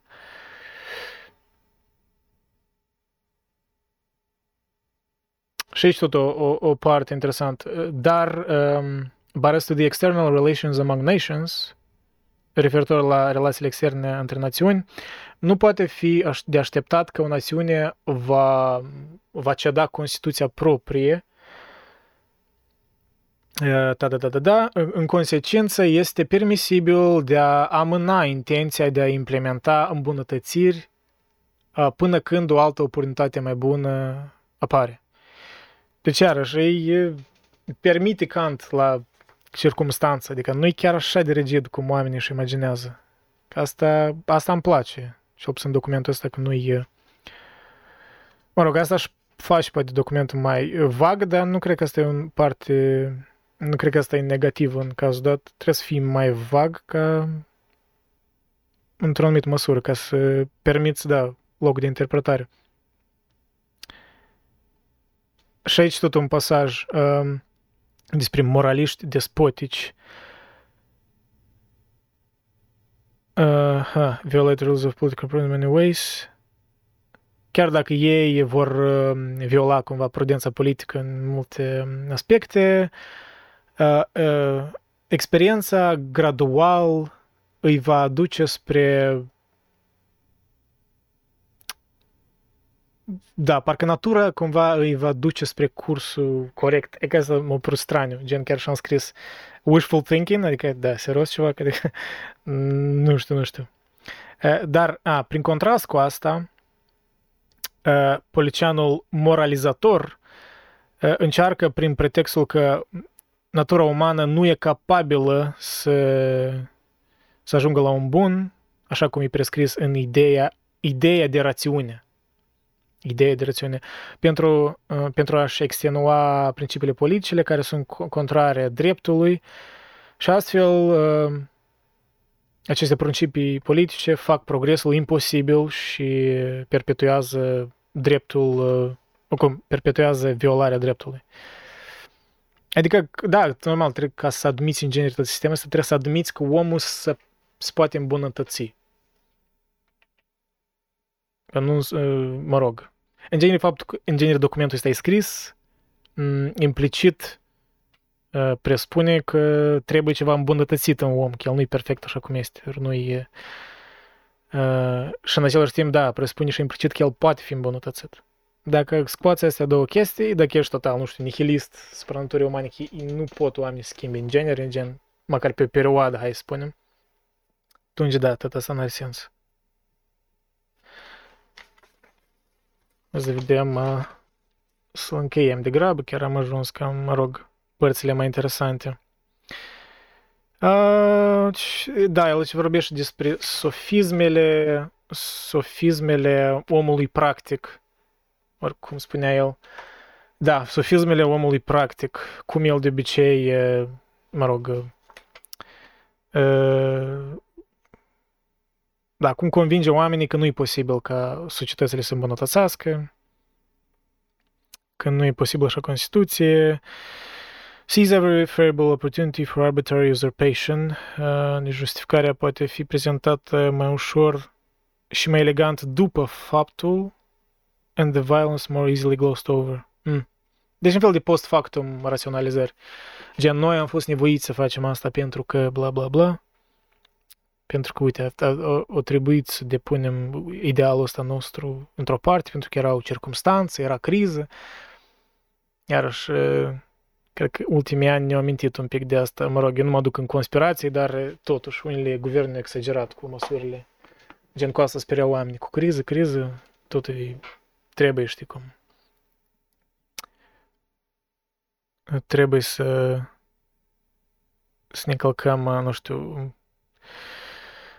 normele morale de obicei. Whatever crime you have committed, then you have reduced your people to despair and hence brought them to rebellion. Deny that the guilt is yours. Normal, da, evită responsabilitatea, divide et impera. Da, împărțește și cucerește. Mă scurt, aici nimic nou. Și aici, și el spune continuu, și aici mi-a părut un pic amuzant, că da, toate maximele astea de sofiști, și că la sigur că nimeni nu va fi convins de aceste maxime politice, pentru că ele sunt foarte evidente deja pentru toți. La care am spus, Oh, you'd be surprised. Au devenit poate situația și mai rea de pe timpul tău. Adică, da, pare evidente, dar oamenii se convinși de chestiile astea. Știi că nici nu le rușine oamenilor de ele. As if their injustice were altogether too apparent. For great powers never heed the judgment of the masses, feeling shame only in the face of others like them.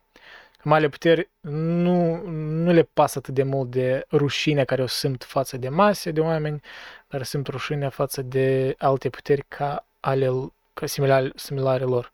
Mă rog, în timpul lui cred că avea sens cu monarhiile toate. And in this way, their political honor, on which they can always count, is retained, namely by the expansion of their power by whatever means they choose. Da, mă rog. Sofisme și mai departe. Și mai departe sunt niște încă părți, da, cred că putem conchide că am discutat destul de mult. Deja, aproape 3 ori, wow. Da, voi mă auziți în genere că eu am vorbit atâta. De-aia nu v-am dat vouă spațiu să vorbiți. Da, aici suntem. Facem concluzii.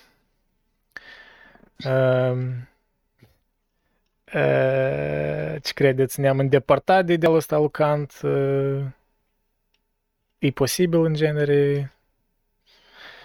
Cred că majoritatea să spună că nu e posibil și ne-a îndepărtat. Presupun. E posibil. Sunt optimistă. Eu cred că e posibil, dar trebuie un pic de voință. Da. Eu cred că omul poate fi educat și poate fi învățat. Sunt într-adevăr și oameni care nu-și dau seama ce e bine, ce e rău, sau dacă o luăm un pic înspre abstract și ne ducem spre Friedrich Nietzsche, dincolo de bine și de rău, e altă parte, aici e un debate lung. Dar, în genere, documentul ăsta ne propune pacea și dacă ar fi respectat, eu cred că ar fi pace. Dar, din păcate, din câte am văzut, nu se respectă. Și mai mult se respectă din frica de focoase nucleare decât din morala documentului acesta. Din păcate pentru Immanuel Kant, care consider că a făcut o treabă extraordinară și ne-a lăsat într-adevăr un document de valoare și trebuie să fii recunoscători. Deci eu cred că omul poate fi perfectibil. Sunt optimistă. Da, eu tot cred că poți să le... Adică ideea asta se duce prea mult în biologie evoluționistă, dar chiar și biologie evoluționistă, dacă îi citești ca atare, îi spun că, băi, nu-i chiar tot biologie. Oamenii sunt capabili să... Și context social și educarea contează. Dar chiar și Kant în eseul ăsta, că partea asta n-am discutat-o, dar mă rog, e destul de evident, adică nu-i mult de discutat, dar el spunea că... cumva parcă admitea că da, tot astea... Percepțiile astea sună bine, dar totuși norma e că oamenii încă romantizează mitul ăsta de războinic, de eroi, de... Și asta e noi, știi, în sângele nostru. Și are și sens de ce facem asta. De exemplu, acum, da, mulți admiră bărbații ucraineni care luptă și drept fac, adică trebuie să admiri. Dar asta cumva așa de inseparabil de noi că nu știu dacă vreodată putem să ajungem într-o pace perfectă. Pentru mine asta, de-aia spun că nu e posibil vreodată, dar e posibil să micșorăm damage-ul, așa aș spune. Dar să ne schimbăm doar printr-un transumanism, știi, ceva de genul editarea genilor în masă, generații la rând, doar așa văd. Dar așa cum suntem amu, eu nu văd cum noi putem elimina vreodată războiul. Cât de sofisticați n-am fi. Iarăși, cu excepția dacă ne edităm genetica și gen la nivel de ăsta. Ne reconstruim ca un fel de semizei. Andrei, dar de acord că educația are mare efect. Chiar mai mare decât credeam. Scuze că te întrerup. Nu te gândi că dacă ne modificăm genetic, noi o să ne modificăm să fim mai peaceful.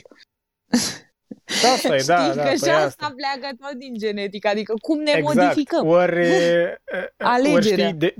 Alegerea și alegerea de unde vine? Tot niște precepte morale sau ideologii. Eu văd spre ce tinde, adică vrem să avem vedere de vultur, vrem să avem masă musculară mai multă și câștigată în puțin timp și cu puțin efort. E ca un, știi, ca un joc, că te-ai jucat în Sims, nu știu, când eram adolescent, jucam, știi, că îți creezi caracterul tău, îți pui greutatea, îți pui cât de frumos, e cam așa, știi? Îți duci în absurdul ăsta.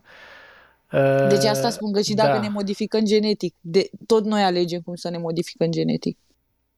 Da, și tot noi, știi, nu ca și cum noi suntem într-un... E că asta e, pe mine asta mai înspăimântă, mă rog, mereu în lipsa de etică, în multă știință. Adică cumva ori etică de asta oarbă, nedezvoltată, gen, hei, noi putem să facem asta, de ce să nu facem, dacă suntem capabili? Și în fel de curiozitate oarbă, care nu calculează, nu știu, ramificările. Dar nu știu cum asta... avem setea asta de cunoaștere. Da, și vreau asta ne distrugă. Spune Ion, tu... Cred că codez în timp și ne asculți. Sergiu, cred că Ion a vorbit. Eu la fel o să zic despre importanța educației, pentru că la moment, cel puțin în Republica Moldova, noi avem o mare problemă cu educația ce ține de participarea cetățenilor în procesul de luare deciziilor la nivel central și local.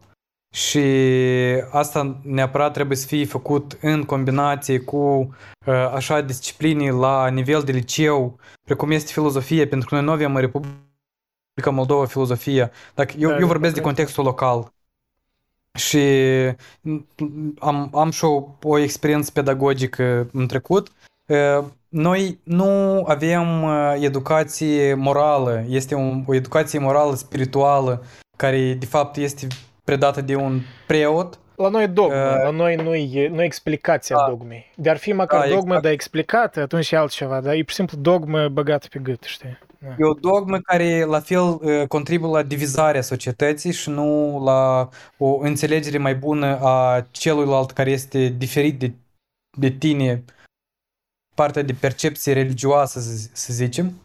Da. Și eu cred că în perspectivă, în termen lung, este foarte importantă educația, pentru că noi acum vorbim despre ideile lui Harari, care el le-a popularizat foarte reușit, unele din ele, dar pentru a le menține este nevoie ca aceste mesaje, mesajele inclusiv cele de pace și de toleranță și de acceptarea celui diferit de tine, el pe termen lung este important să fie făcut prin educație, să înceapă din școală.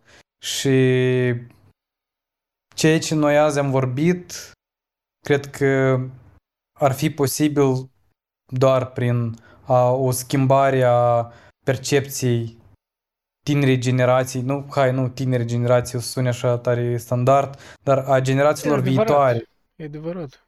Adică, astea sunt toate clișeuri, dar sunt adevărate. Problema e că știi, la noi se oprește totul la, hai, noi trebuie să facem asta, dar nimeni nu propune, tot suntem să încerci ceva, știi, un fel de, noi tot știm ce trebuie să facem, e ca cum Kant spunea, tot știu ca tare, toți au rațiune, toți cât de cât, hai, spun, generalizând, știu ce trebuie să facă, ori poate nu știu în completitudine, poate trebuie, educare mai sofisticată și mai variată, ca ei să știe ce să facă, dar știi, nimeni nu face nimic, nu, exagerez, de fapt eu observ îmbunătățiri.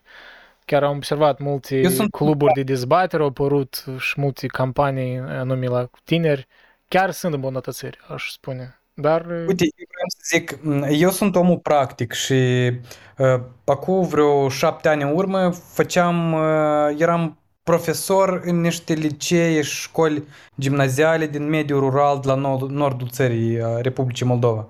Aha. Și eu am încercat să contribui direct la unele schimbări din astea.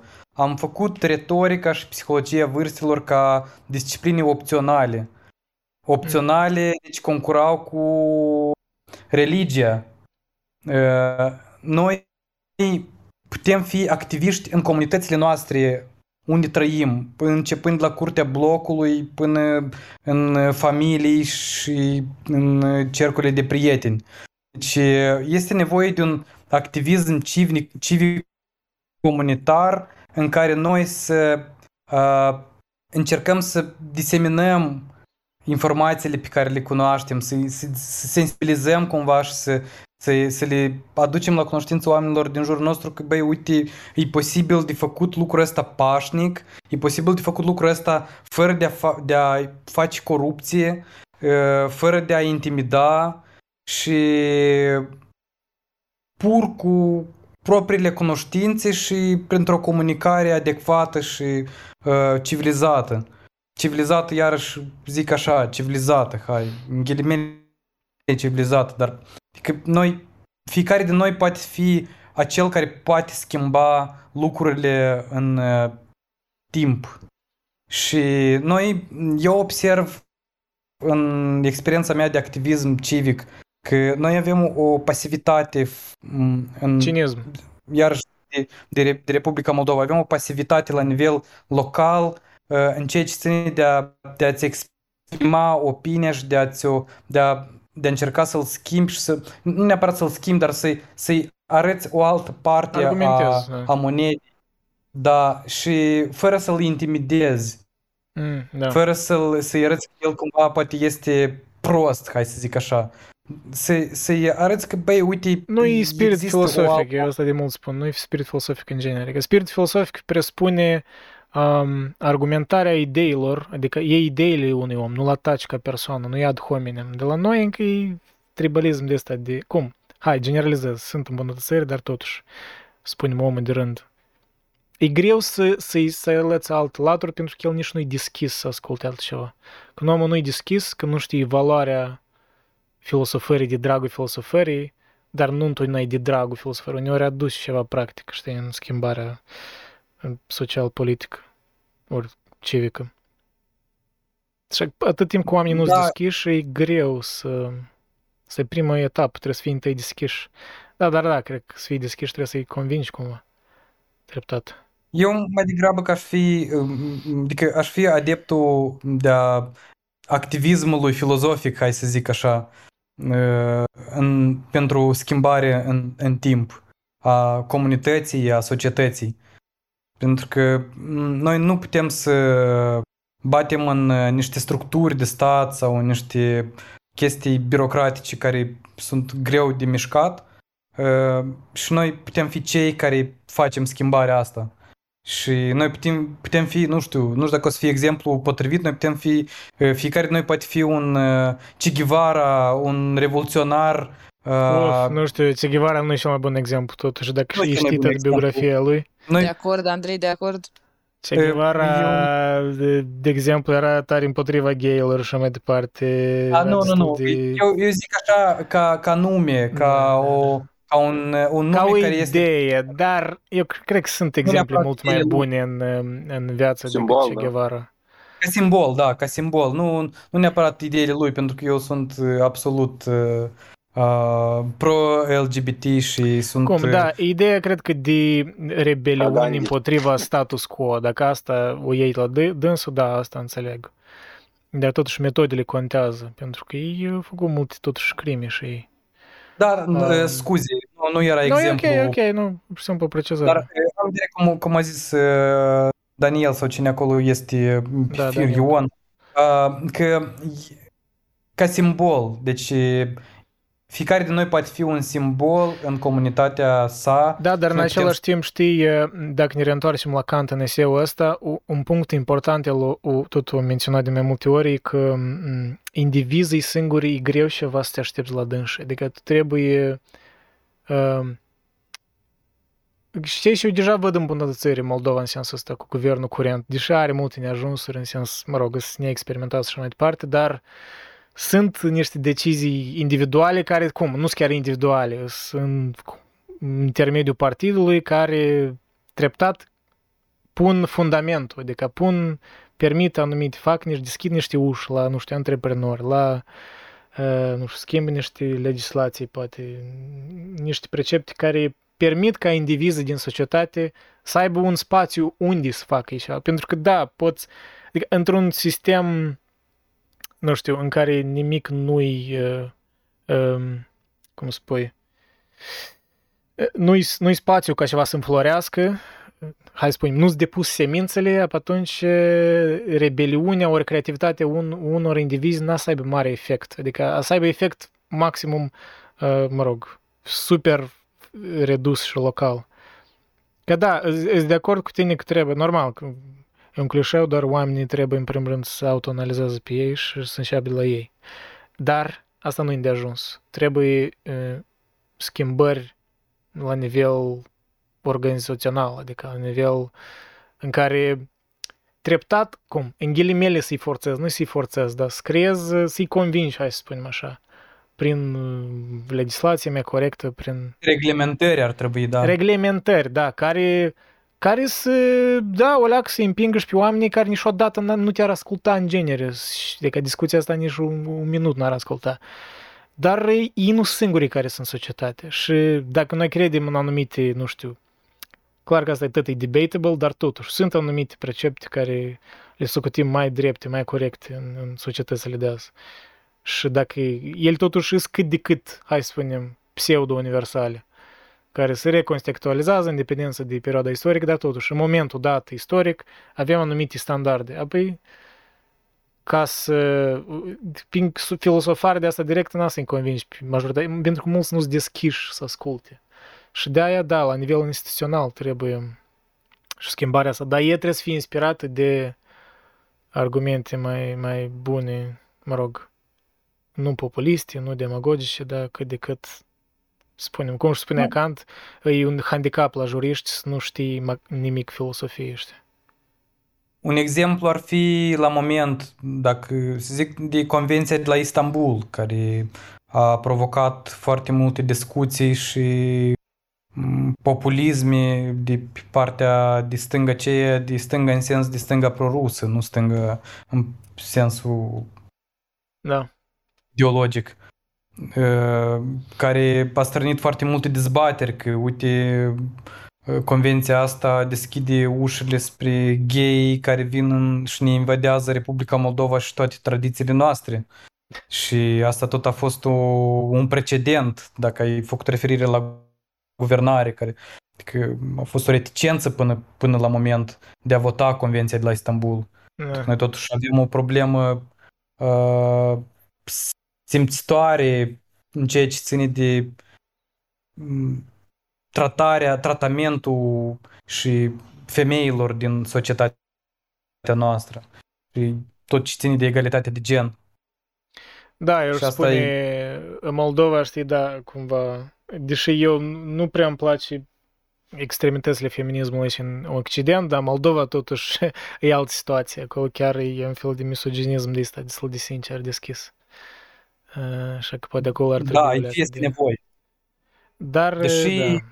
Depinde de societate. Dar da, la noi la sigur că e tare încă și în aspectul ăsta, și în aspectul de orientări netradiționale și mai multe genere. Aici aș face un exemplu, aș face o paranteză că deși comunitatea feministă din Republica Moldova a mișcat un pic lucrurile, dar limbajul prin care se transmit aceste mesaje, el este deocamdată destul de greu de înțeles de societatea noastră.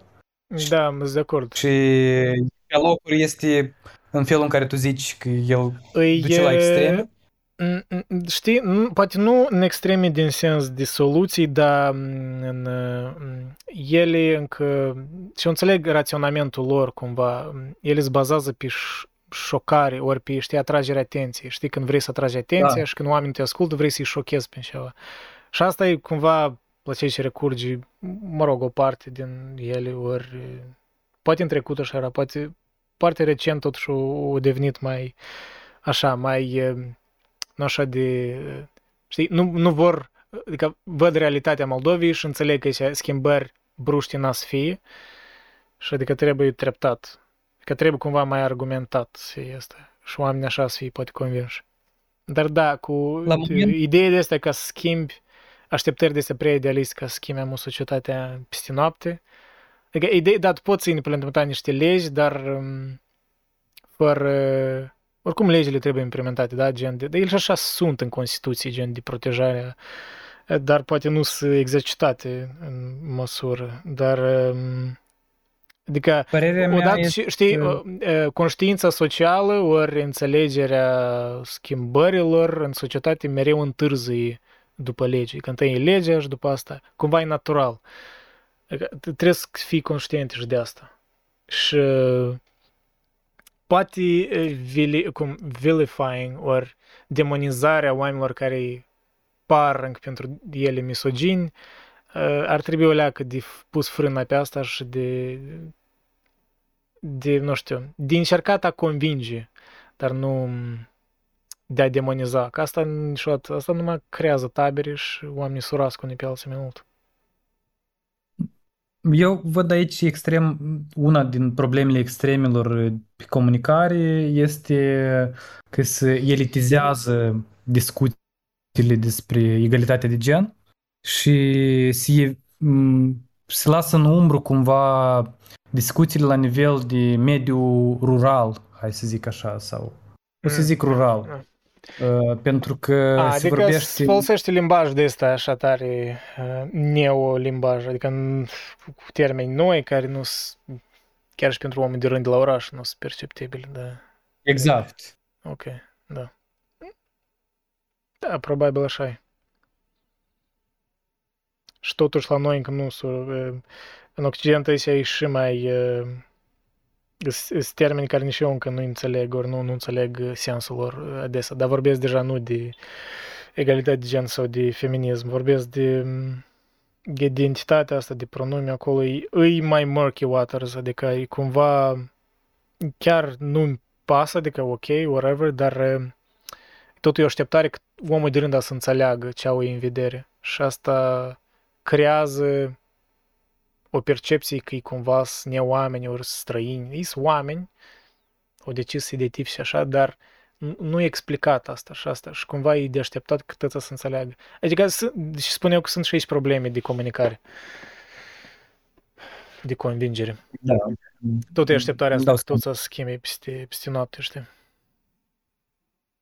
Da. Mă rog, poate ar trebui în genere să uneori spui în discuții, trebuie să schimbat, e nevoie de asta, știi, că nu totul e să accepti, trebuie să convingi omul totuși.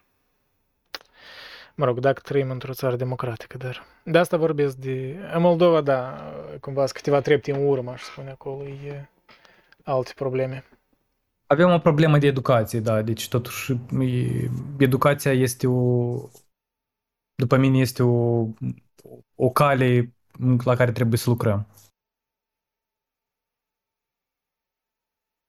Da, e mare buba în Moldova cu educația. Nici nu ajută că mulți părinți sunt plecați psihotari și copiii trăiesc fără un părinte sau fără ambii părinți. Stai seama, bunei n-au așa energie să-i educe și rămân pe voia lor și se influențați de mediul social și devin, nu știu, mai agresivi, mai violenți, mai... Da, sunt educați de stradă și de rude. Da, educați de stradă, exact, da. De paniatii, cum s-ar spune la Moldova. Da. Da.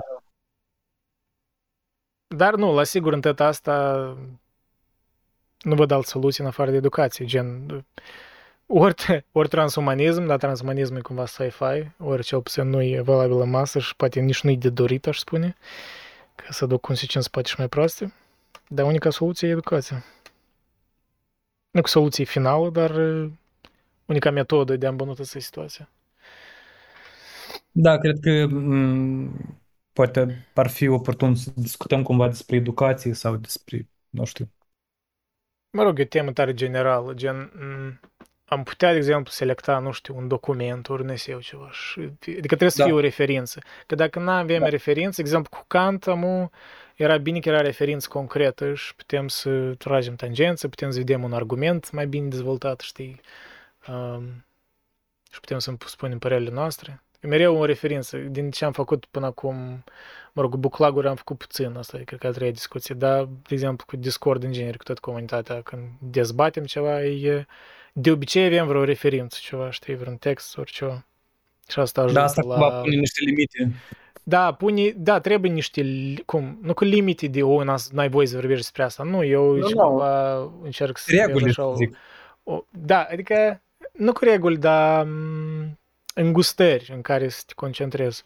Asta e foarte important, pentru că și altfel deviezi. Cu educația tot poți să iei multe eseuri, documente, la mulți, de exemplu, filosofi care îți vezi în diferite perioade și credeau și putem selecta ceva și trage tangență cu prezidentul.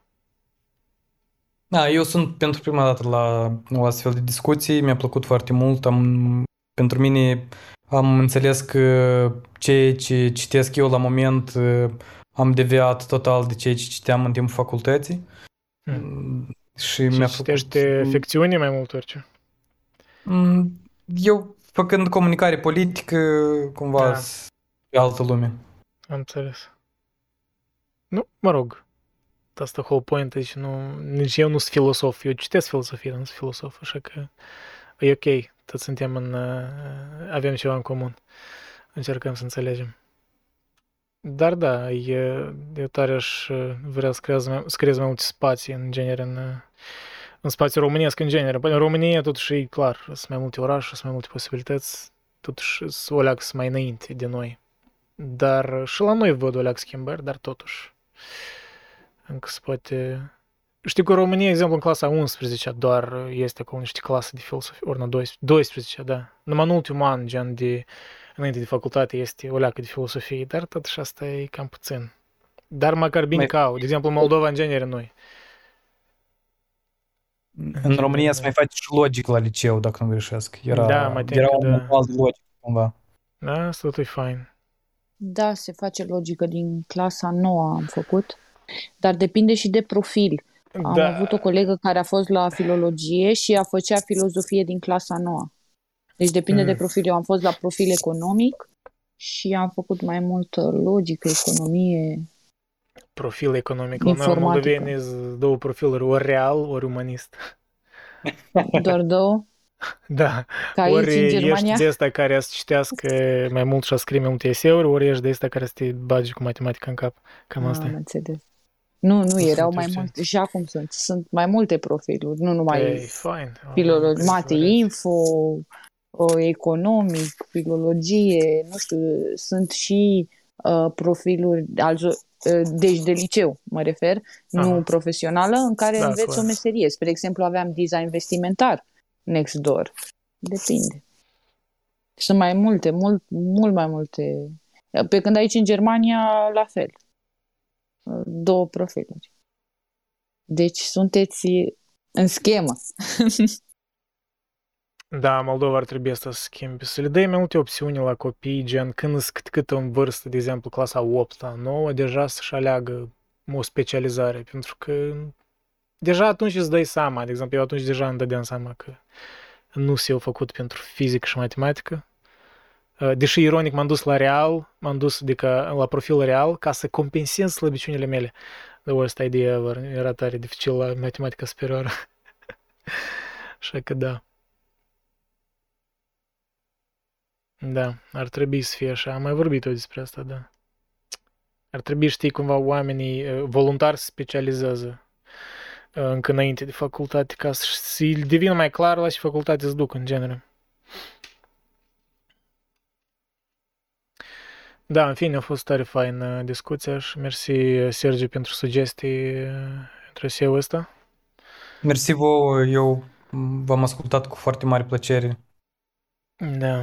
Voiam să vă mulțumesc, Daniel, Sergiu, Andrei, pentru discuție și să ne revedem cu bine. Și, Sergiu, te văd acolo pe Facebook ce acțiune ai în comunitate, voiam să te felicit și îți urez forță de muncă. Mersi. Da, Sergiu, ești tare activ, eu de la tine mai aflu ce se mai întâmplă pe străzile chișinăuiene cu... Ești un surs de informare. Da. Da. Da, dacă aveți ceva sugestii de cartea următoare, ori eseu, ceva spuneți. Eu puteți vin cu niște idei, dar let me know. O să anunț, okay, dacă o spun la votare ceva. Ori puneți, okay, scrieți și voi opțiuni. Ori aici în Discord, în Book Club, acolo este jos, ori în Facebook, unde vreți. Ok, în fine. Seară faină. Da, aveți o seară faină, la voi deja e târziu. Seară faină. Hai, pa. Noapte bună. Pa, pa. Pa, pa.